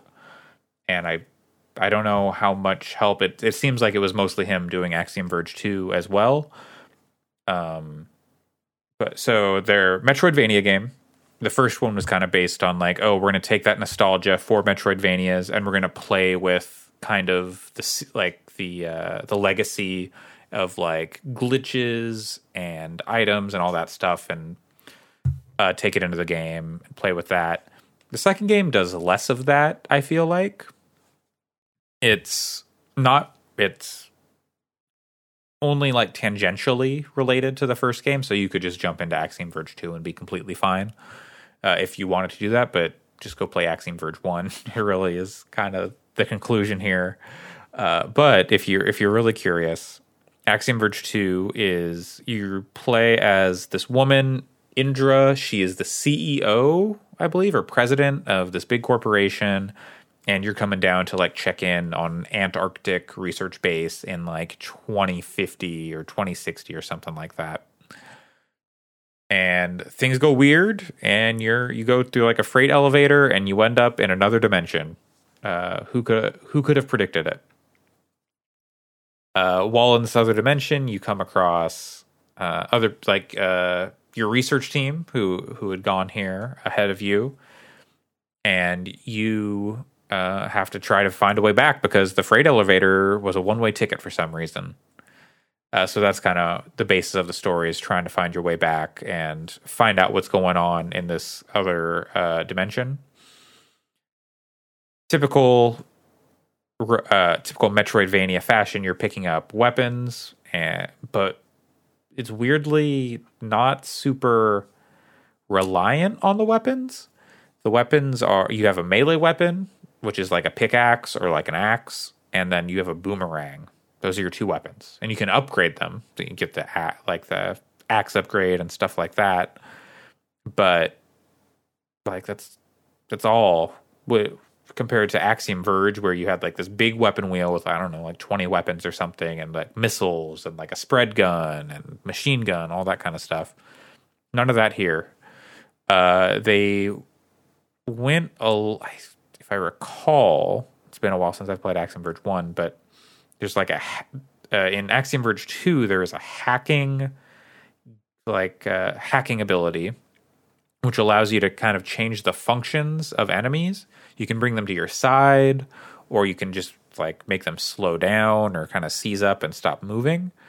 And so you're supposed to rely on that a lot more than you are your main weapons because you're pretty fragile in Axiom Verge 2, which is kind of frustrating at times because it just can be really easy to die and get like bounced around and stuff like that, which is, you know, par for the course in these kinds of games. It's not, once you get the fast travel, it's not too bad, but I found it annoying when I got lost, which I did a lot in this game.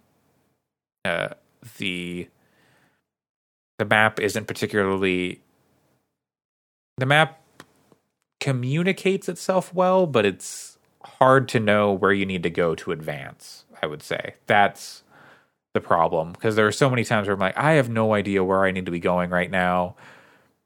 There's just kind of like this blinking dot on my map, and I head over there and I kind of run all around and I can't find the thing. And then I go back later. I'm like, oh, I'm an idiot. Then I find it.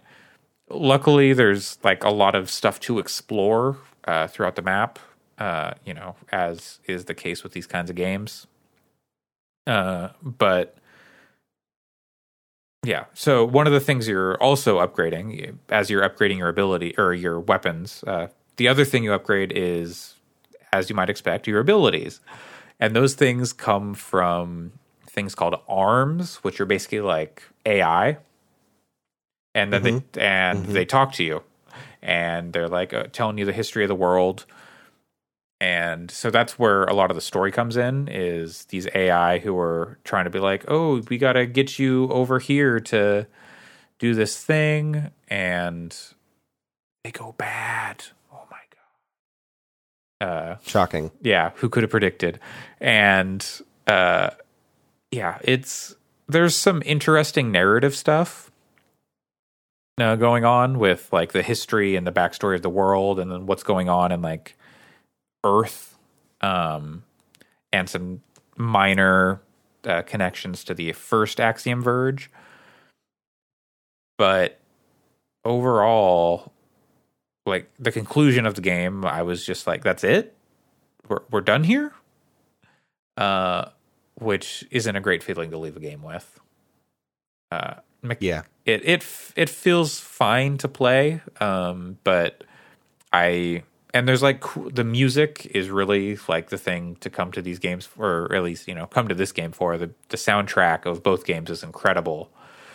Uh, so you know, at least check out the soundtrack for this game because it's just so good. And go play Axiom Verge One because it's a much better game than Axiom Verge Two, in my opinion.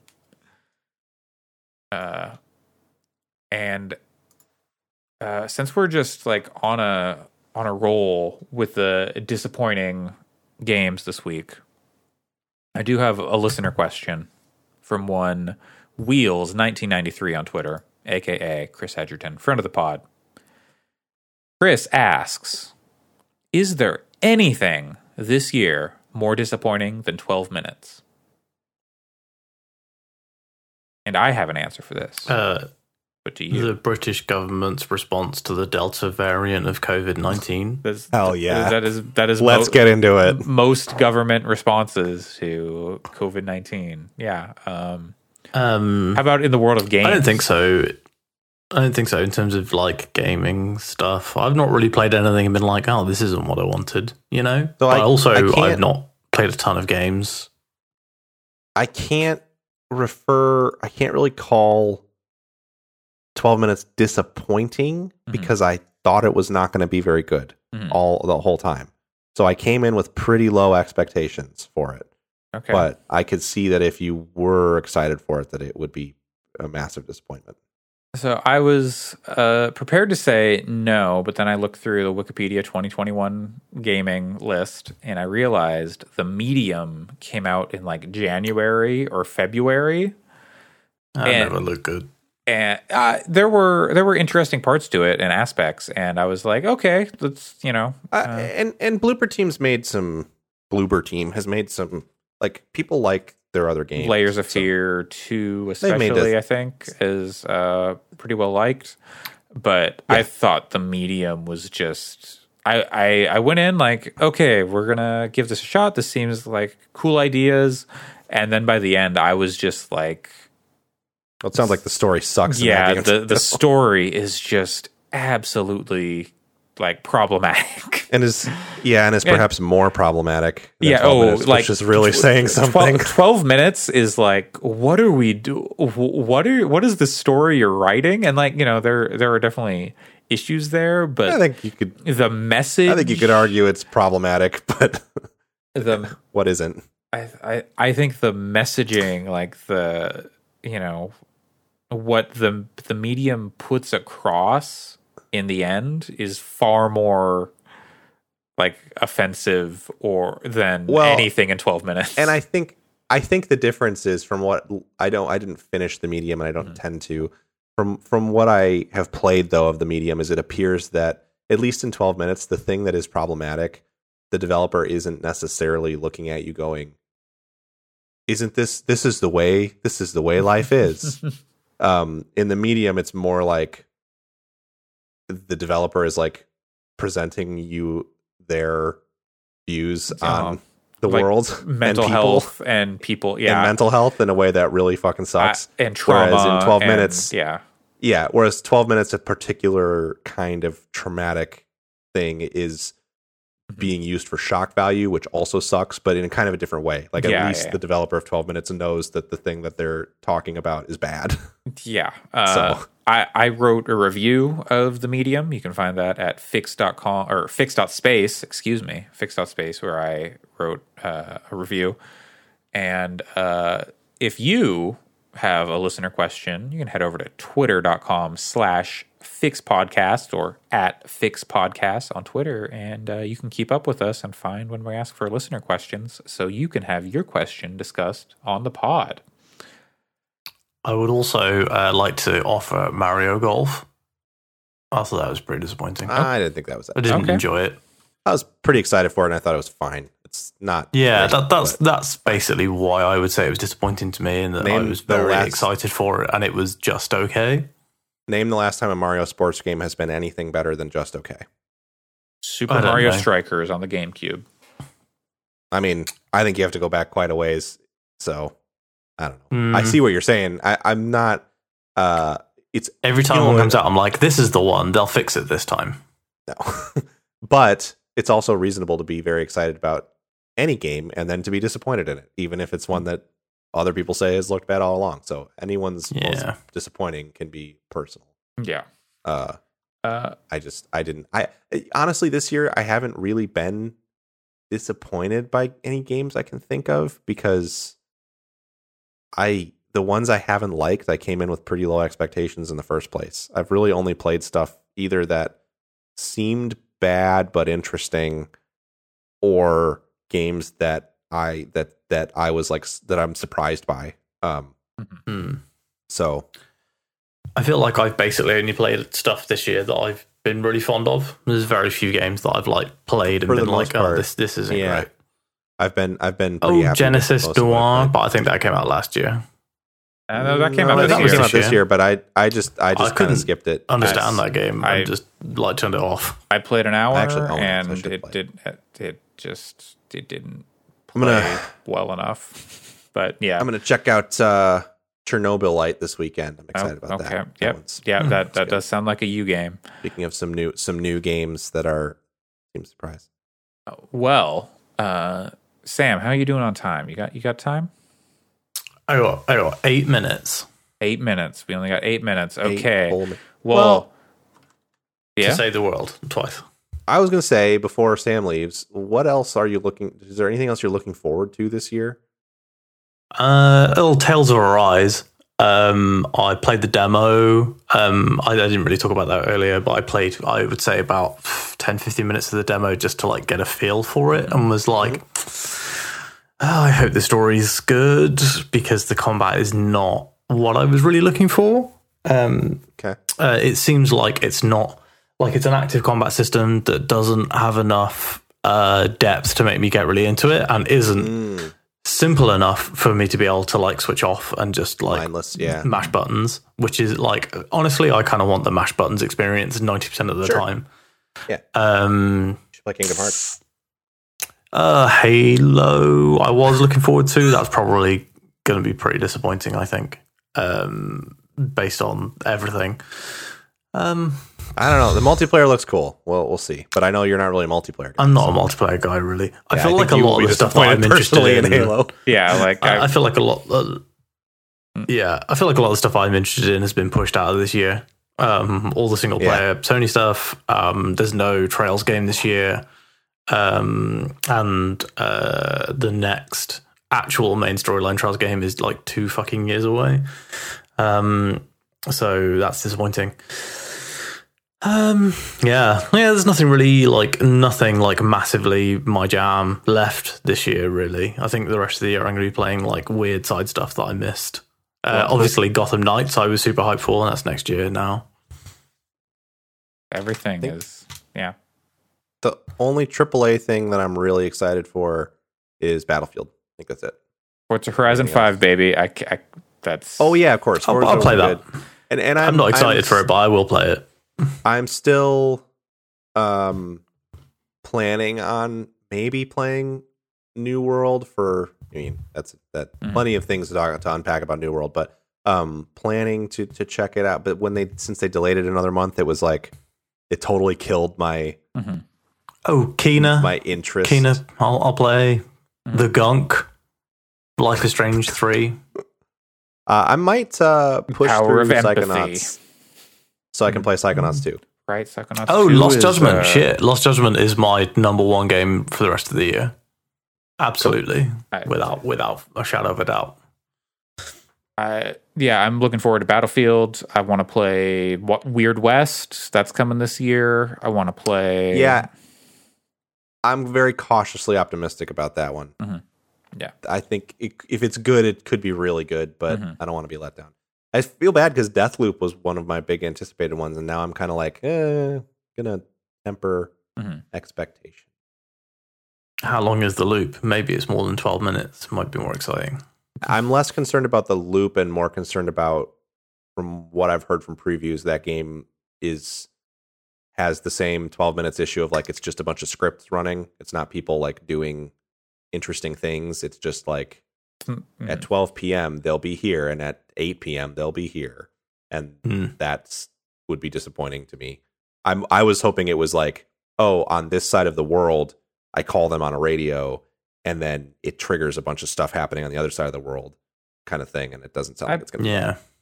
It- yeah, maybe maybe there's not any of that. Like I, I got the impression that there But- were like things you could do, like like you could, you know, there are like story things like in Hitman, how you can like do a thing that makes like stuff go weird on another part of the map or something. But Yeah, we'll see. Uh, The, this is based on people.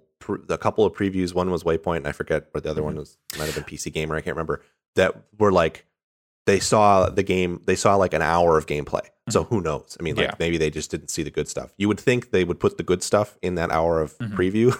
That's why I'm a little uh, cautious now. Yeah. But sort of like I want it to be a huge Hitman level that's really good. Mhm. Um, not a huge Hitman level that, uh, like as Jeff in our chat points out, is kind of bad.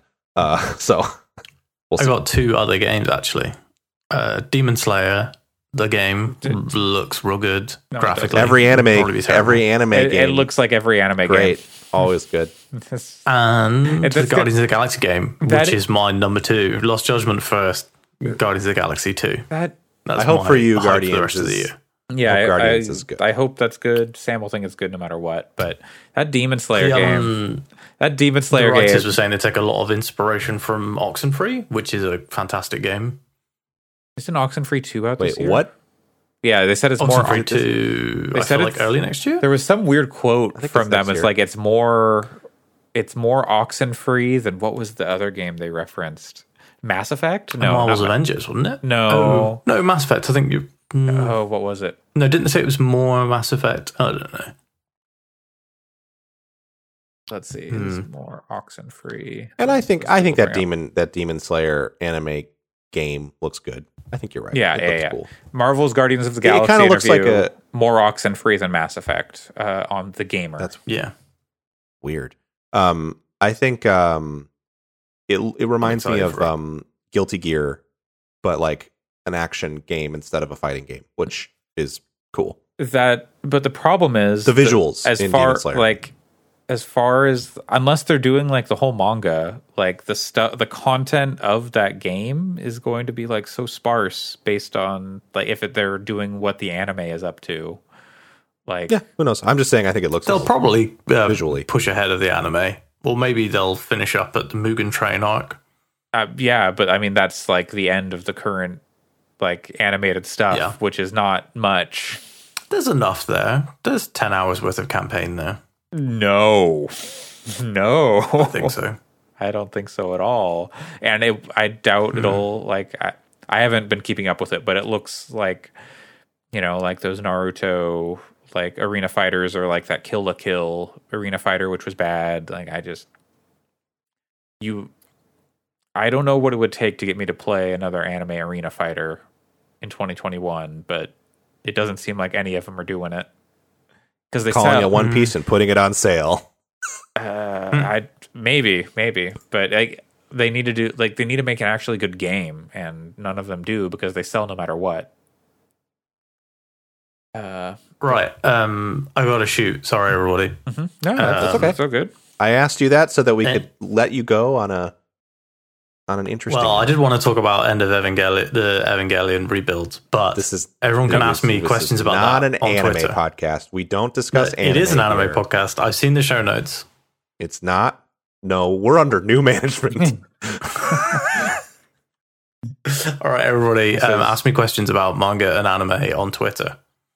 Bye. Well, where is your Twitter? What is your Twitter? Bye. You can't just say that. I can find it. It's not hard. Everyone who listens to this follows me, I expect. All right, bye. I don't think that's true, but okay. Bye bye. Uh, you can find Sam on Twitter at SGCH. Uh, and that brings us to the news. There's there. I actually desperately want to watch the Eva rebuilds because they look fucking sick. so. I I do a little bit too, but I think I can finally rent Fast and Furious, maybe, so I can finally see it. But it's like twenty dollars to rent. But now I don't have to go to a theater, and like the timing was like there was like one showing that was subbed in Japan, so like all the others wanna- are dubbed, and I was like, I'm not doing that. I want to go see the Green Knight really bad, but I can't seem to find time. Mm. Like, and I'm, yeah, ah, movies. The return to being able to go. Not that we nec- most places you probably shouldn't go see movies, but I'm fully vaccinated and we have pretty good vaccination numbers in King County here, so Mhm. uh, I'm okay with going to see a movie that's not packed. Um, and it's hard to find time now because it's like I I got used to all of my time being very much like sitting around playing games and stuff. So I have a bunch of sitting around playing games standing appointments now. Mhm. So a free night to say, "Oh, I'm going to go to a movie," not easy to find. Well, uh, maybe you can find a free night to boot up another version of Skyrim. Yes, that I will be doing. Um, I'm excited about this. You're a sucker. was perfect timing for me. You're a sucker. No, I'm not a sucker. I'm not a sucker. I they let you upgrade your your Okay. version of Oh, if Skyrim you're- if you're this new buying- shit all the time. Okay, if you're, Yeah. I guess if you're on PC, it doesn't matter. Yeah. Uh, No, I might, and I'm I don't know. I might get it on on PlayStation if I want to play it there. oh but my, like, oh my god, I don't. Why don't it's it, it's like the I think that mentality is like so much a people just being I'm not saying you right Mhm. now are doing this, but I think a lot of people are just like mad that Skyrim is good. Oh yeah. I, I mean, And- I, I so- disagree with and then that people statement, play but uh, like it is really, it's just but- uh, they. There's a far superior game that it has now surpassed in terms of ports to new consoles. Uh, Skyrim has now been ported more times than Resident Evil 4. and and like I, I it's I think it's totally like matter of opinion and and and Yeah. totally down to personal taste if you like or don't like Skyrim. I'm not saying people have to like Skyrim, but people love Skyrim. That- They, do. like there's this there's this like and I'm one of them and there's this like there's this weird like it, it comes off as this like weird elitism that people have developed around like st- sticking their nose up at Skyrim and I'm kind of like they re-release movies all the time Mhm. on different mediums and stuff. So I guess what I should do is now every time there's a new release of like people's favorite movie, the next time there's I mean I love Lord of the Rings, but like do people go another Lord of the Rings release when a new package comes out? No, because it's like, yeah, that's what they do with with stuff. They Maybe- put it out again. To be fair, I will give them this. They did change the genre of Skyrim. It is now no longer an RPG. It is now a JRPG because they added fishing. Yeah, because there's fishing. Yeah. That's the one thing about this package that I think is a little funny is I don't know how much the the the the um stuff like that, some of those improvements are from mods and how much of it is stuff that Mhm. was developed and how, and and I'm interested to see how they implement that stuff in the game and like the well I mean obviously there are some quality some mods that are so high quality that there's no reason you shouldn't pay for them yeah. but um I don't know. It'll be interesting to see where how those that those things combine because while I have tons of respect for modding and I think it's great that people pour so much into mods, generally I'm personally I want the like authored stuff from the developers. Mm. You want I'm the not dirty necessarily faces. Looking. Well, I want the dirty faces when I'm playing through the game. I want to browse mods and try some out and see the work people put into them, but I don't necessarily want to play through the game with them. Mhm. Um, and so it'll be interesting to see how they implement that, like the like over 500 Mhm. uh, community mods, because I think that's the only new thing Yeah. in this Uh, version of it. th- that and the fishing. but that's what I mean is Oh, I don't yeah, know yeah. if the fishing is a mod. It might be that the fishing is one of the Maybe. 500 mods. yeah, in I'm, the game. I'm not sure. Um, so yeah, I don't know, but I do think people like like Chris points out in our chat, like everybody has that thing that they own four copies of, and like fuck off, just because you stick your nose up at Skyrim and you think it you don't like it, like I don't like Mass Effect that much personally, and I un- but I understand why people want like a bunch of cool different versions of Mass Effect. It's fine. Uh, you don't have to be an ass about it on Twitter. no, I'll just be an ass to you personally right here on this podcast. Say it well, to your that's face. a little bit different. We have a we have a personal. we we can talk about it Mhm. personally and debate the merits Yes. of, I guess, Resident Like- Evil Four versus Skyrim.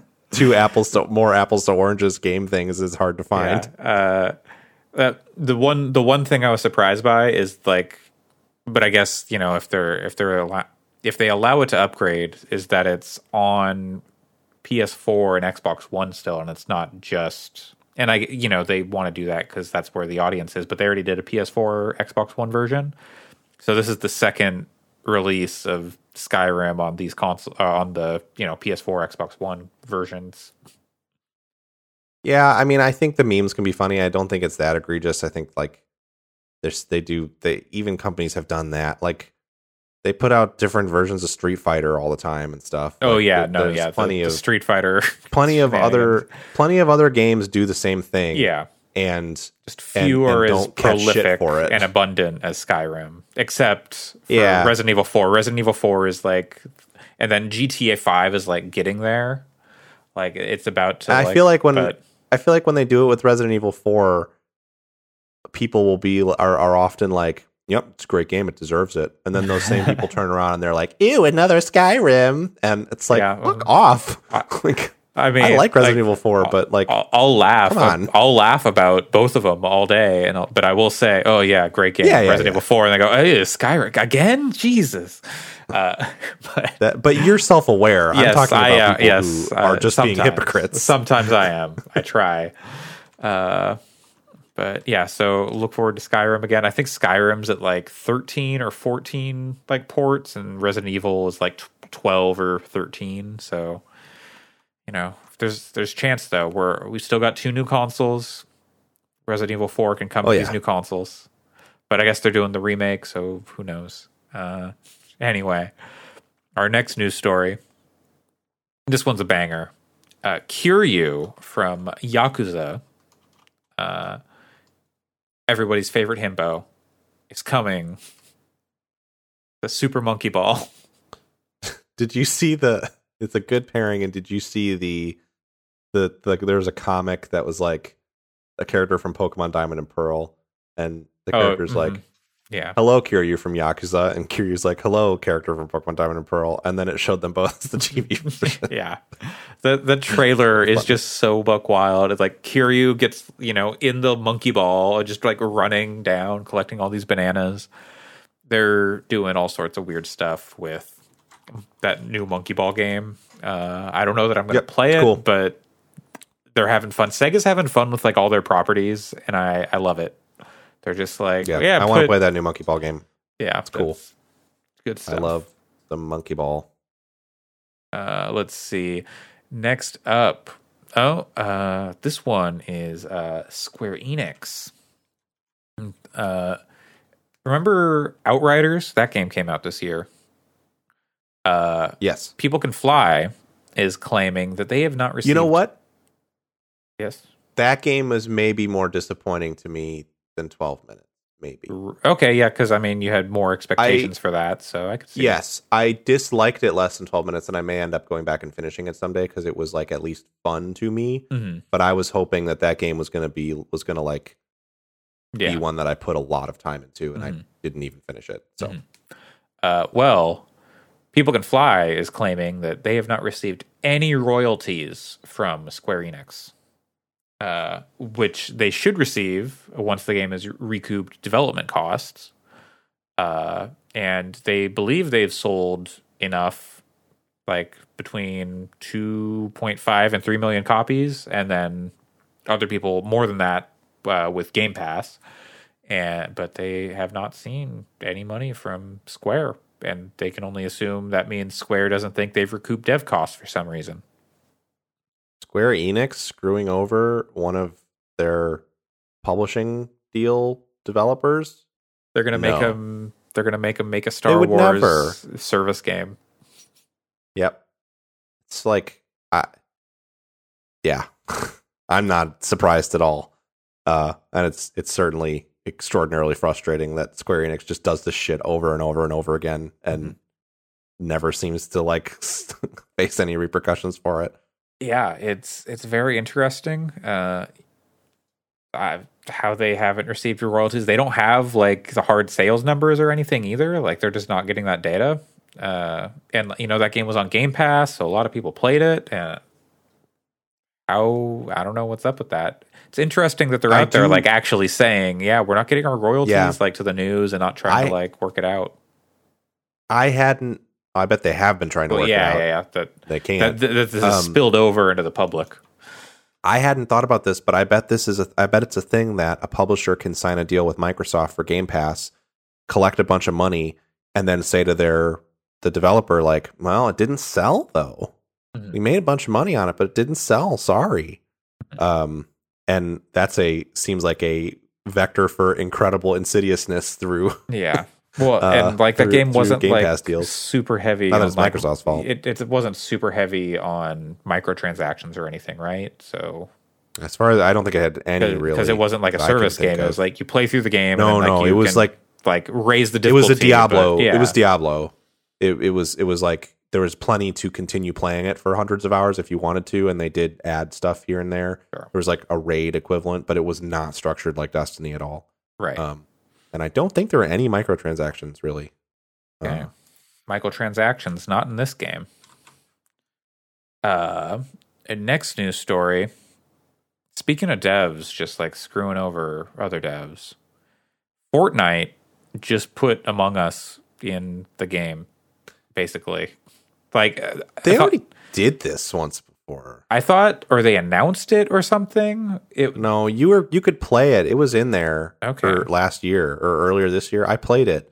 maybe um, they. So I guess it was a little more blatant this time with the map. I think it's more blatant. Yeah. uh, like they had like uh, an imposter type mode this time it is basically just among us with like I think it's the map more than Uh-huh, anything because uh-huh. the the last the last mode was the same. Th- I mean, it's it is Okay. it was Among Us for sure. Uh-huh.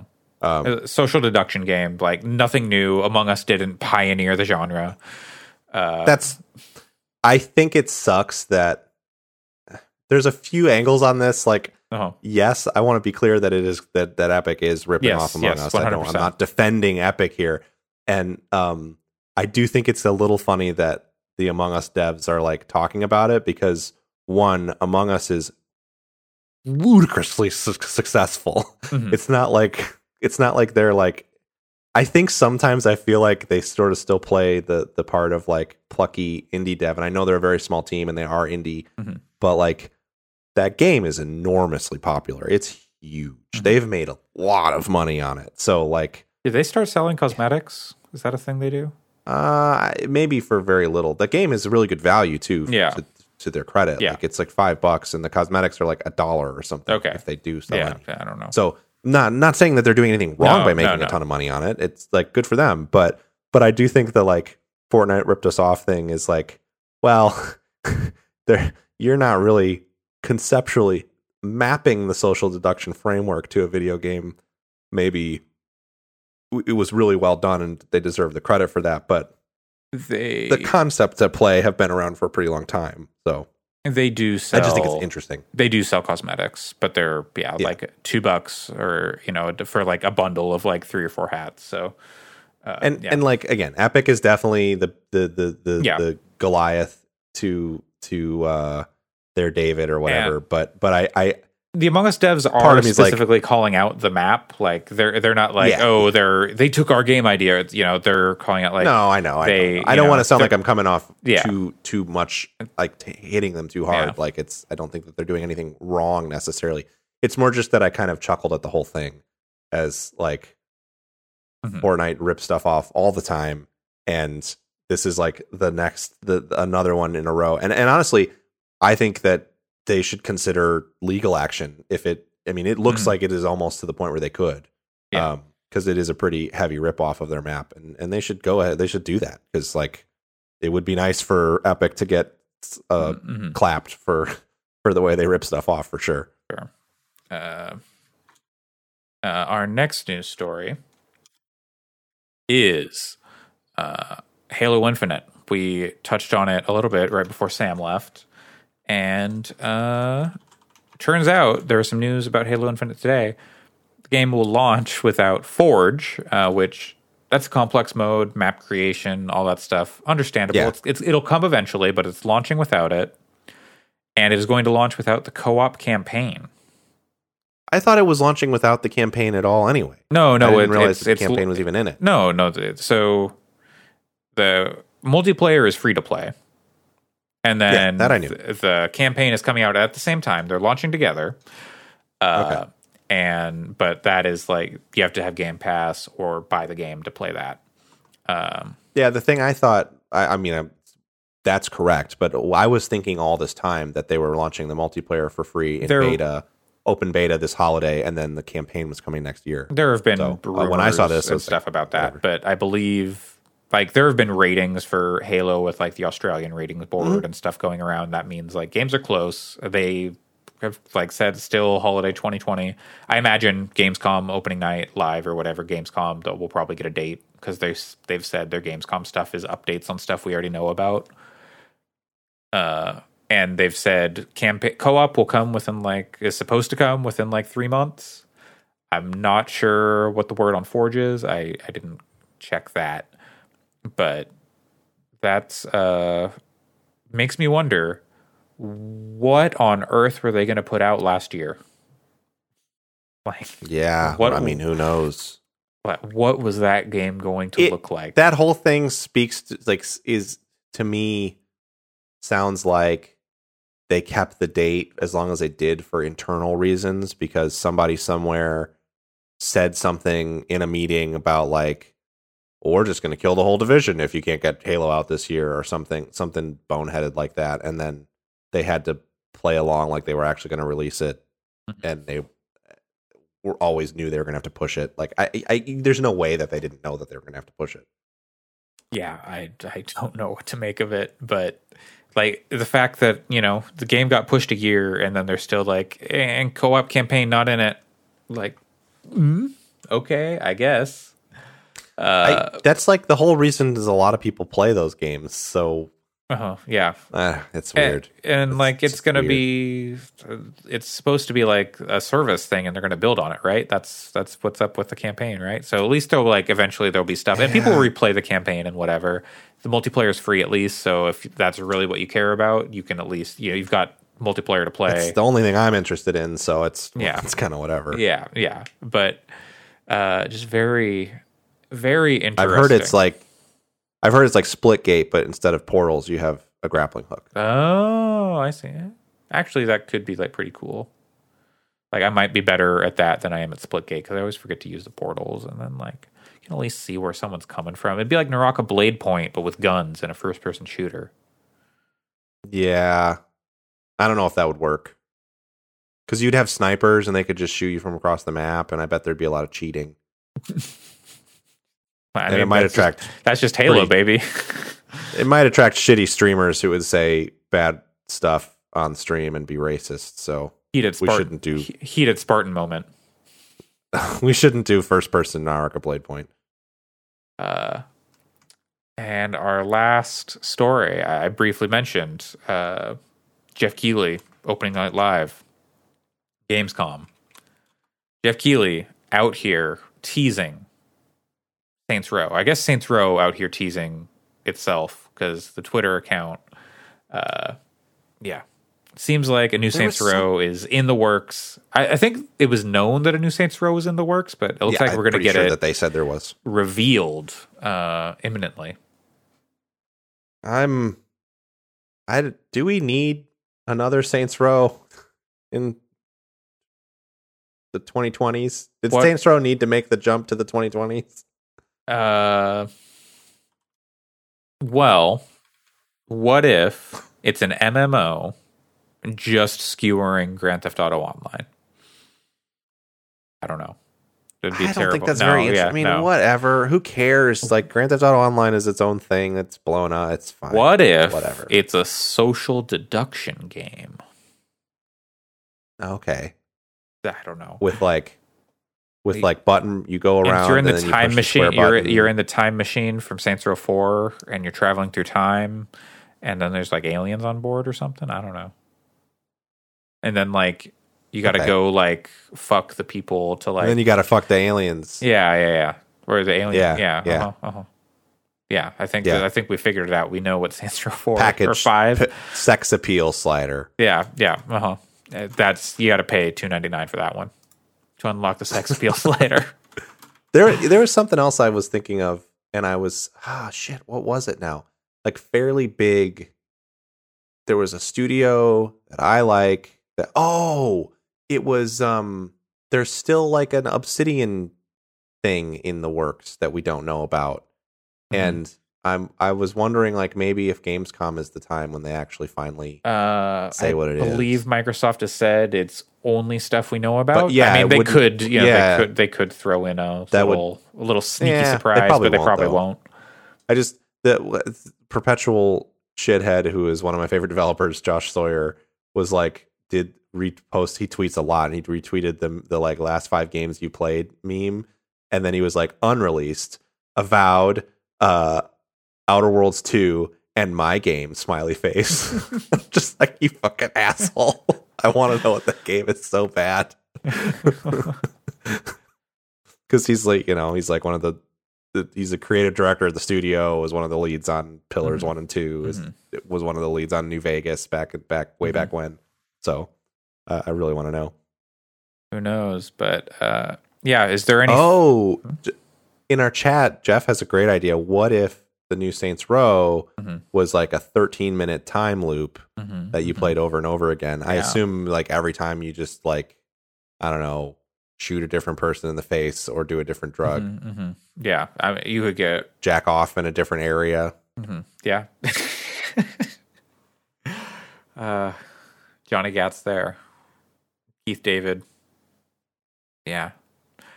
The things the thing that that makes me mad is that conceptually I really liked that game they did post Saints Row. I forget what it's called now because it wasn't very good. hmm But it was like the like it was also an open world game, but it was like character based Yeah. and characters with different abilities and you go down and do different missions and stuff. It was actually 110% the thing I wanted from an Avengers game.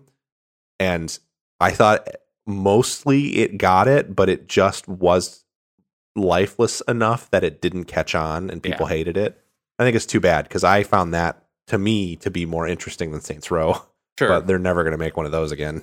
I, yeah, I, I don't know what, like, do they continue? Because, like, the time machine stuff with Saints Row, like, they, they could do, what if it's a Western?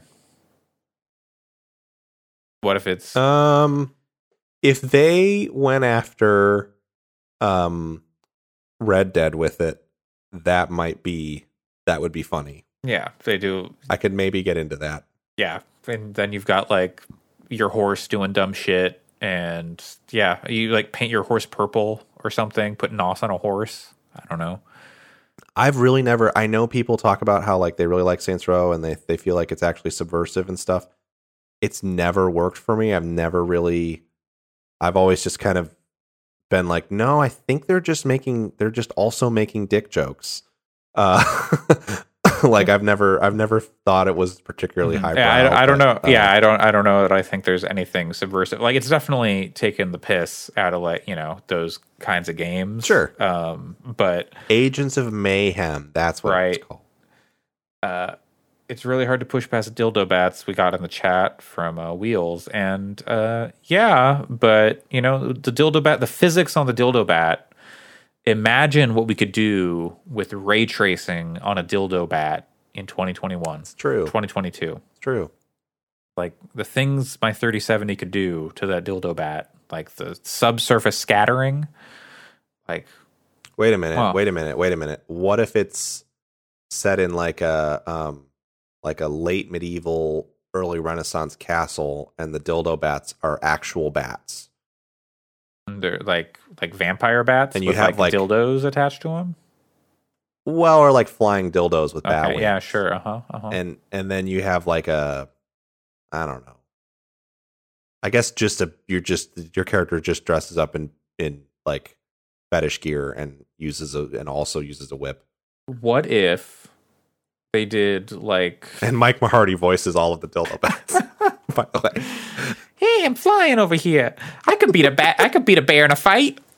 I don't know how my Mike Mahardy voice is. Uh, That's about he, that's about how he did the what if they did some coming off your medieval idea? They did like they they took a book a page out of Gearbox's book and they did like a Dungeons and Dragons and it's just the crew sitting around a table playing Dungeons and Dragons, but as their characters with the Saints Row flair. Um, that would specifically not work for me because um, goofy fantasy Mm-hmm. Is like one of my most hated one of my most hated genres. Um, the only thing that's ever done it well is Monty Python and the Holy Grail. okay. Um, but uh, the otherwise, I and I don't like anything that riffs on that at all. Like I only like the Monty Yeah. Python movie. I don't I don't like it when people make references to it. I don't like I don't even like it when people I know are like it's like a holy hand grenade. Like no, just don't talk about it ever again. It was funny then. I see. I haven't read Discworld, but um, I will take your word for it because that's people like it a lot, and uh, Terry Pratchett is brilliant. So, uh, All right. I believe. I, I believe. Well, we won't. When is Gamescom opening night live? Uh, let's see. Let's see. Uh, August twenty fifth, coming up on uh Oh, cool. Wednesday. Sooner than I thought. Uh, yeah. So you can tune into that. and See what I. I guess we won't see. We'll probably see a Kojima tr- trailer because he keeps talking about cutting together some trailer on Twitter. But like, I what it? I- Who knows? Uh, pr- uh, probably just for another like trailer for It's just Death Stranding director's cut or whatever. yeah. It's not man. We don't have to get into it, but man, the way that that blue box stuff imploded over the last two weeks is also very funny. Like I haven't seen any updates. Like I don't know if there's any updates to the trailer. Like I. Oh yeah, Kojima really like in twelve minutes. he really likes twelve minutes. He he is That's not surprising to me, Yeah. to me at all. yeah. Uh, mhm. I hope that he takes inspiration from 12 minutes and makes like puts a time loop in something and it's actually really fucking cool because for some reason even though he's kind of a doofus he makes things I like. yeah. mhm. There's an earnestness to what he's making that just makes it work. Uh, For some weird it's so weird. It, I almost would rather see someone riff on 12 minutes because they earnestly think it's really good mhm. than like play 12 minutes. even though I think it's bad. Weird god, he he retweets so much. Trying to find the tweet, but I can't right now. I'll, I'll find it later and I'll send it to you. Uh, I man, Kojima's. I wish I could be Kojima's therapist for a day. that's I'm not gonna. I'm not gonna psychoanalyze somebody oh, on a oh, podcast, but man, Kojima loves twelve Man. minutes so much. He wants to make an adventure. He wants to make an adventure game. Man, please, please, please, Kojima. I want to see your take on what happens on the story of 12 minutes badly. Uh, okay, I found the tweet. 12 minutes. It's great. I lost track of time and just played it for t- about four hours. I haven't been into a game this much Well, since Inside, a time loop adventure game and good and a good sense of style. You know, it's like the Amiga games I used to play. I still haven't cleared it yet, but it's fun. I'm afraid of Dafoe's visit. It- yeah, this is. uh mm-hmm. So look forward to Kojima's adventure game inspired by 12 minutes. Yeah, I I just need to. I just wish privately I could just really grill him mhm, about gender mhm. and his relationship with gender and, and his relationship with his mother and and yeah, man. mhm.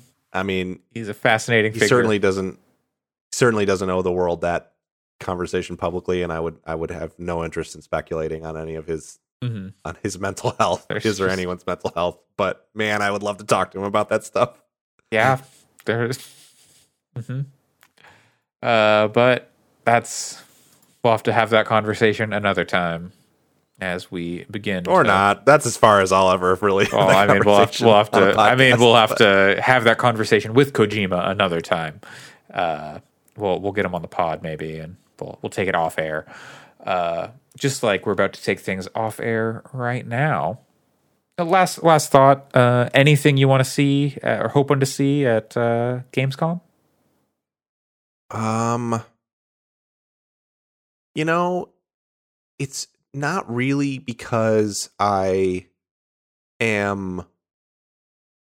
So many of the games that I that I'm rooting for are things that we get updates on Mhm. frequently. Like like I would love I would love the cover to finally lift off of something like Star Citizen and like Sure. oh it doesn't it's not just a, a pyramid scheme after all here's this cool game but like you can follow the development of that game it's ongoing Mhm. you can read updates about like the things they programmed in Squadron 42 this week so not really I mean I, I'd love to see we got the big um FromSoft reveals already Yeah. I don't need to know anything else about Elden Ring now Sure. I'm good don't just give me the game um same thing with like all of Sony's output Mhm. um, I want to know what that Obsidian game is, but it doesn't sound like we're going to find out, and that's fine. Yeah. Uh, so yeah, I don't know. A surprise, maybe that would be cool. Mm-hmm. Yeah, al- Um, always nice to see a surprise.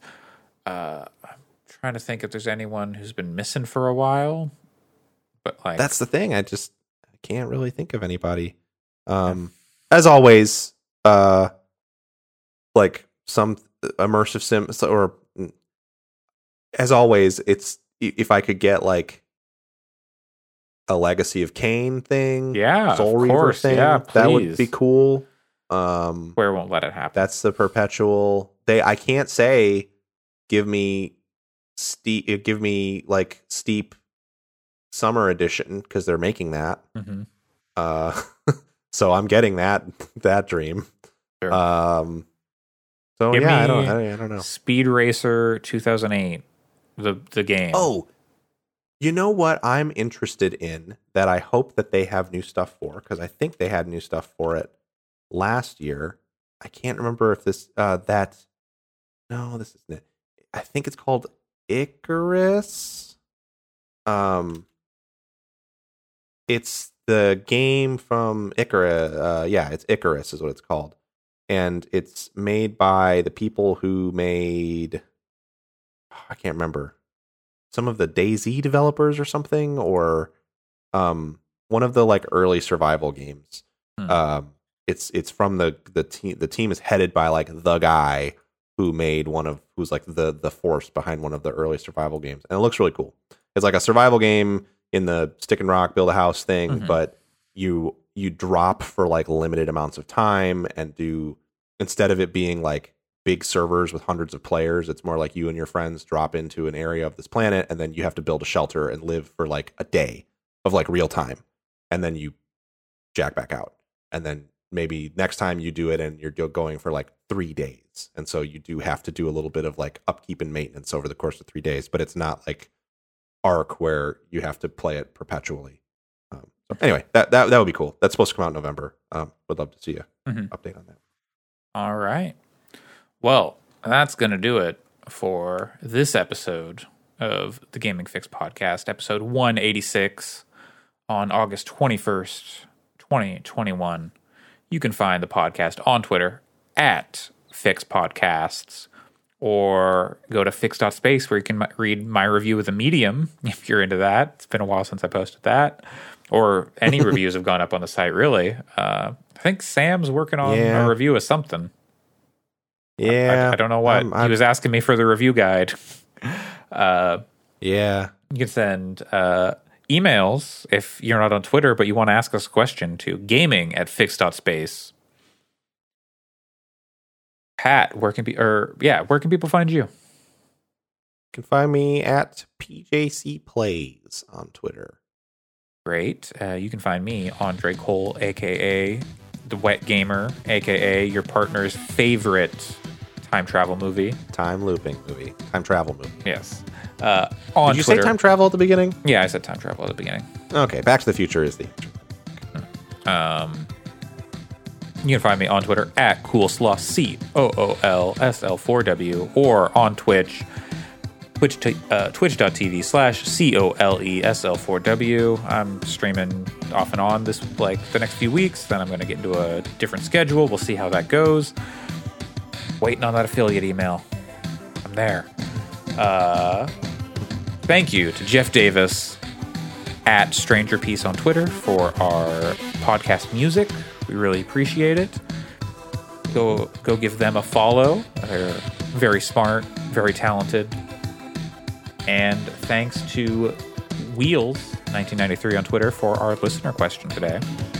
We'll be back next week with another episode of the Gaming Fyx podcast. See you then. Stay wet, gamers.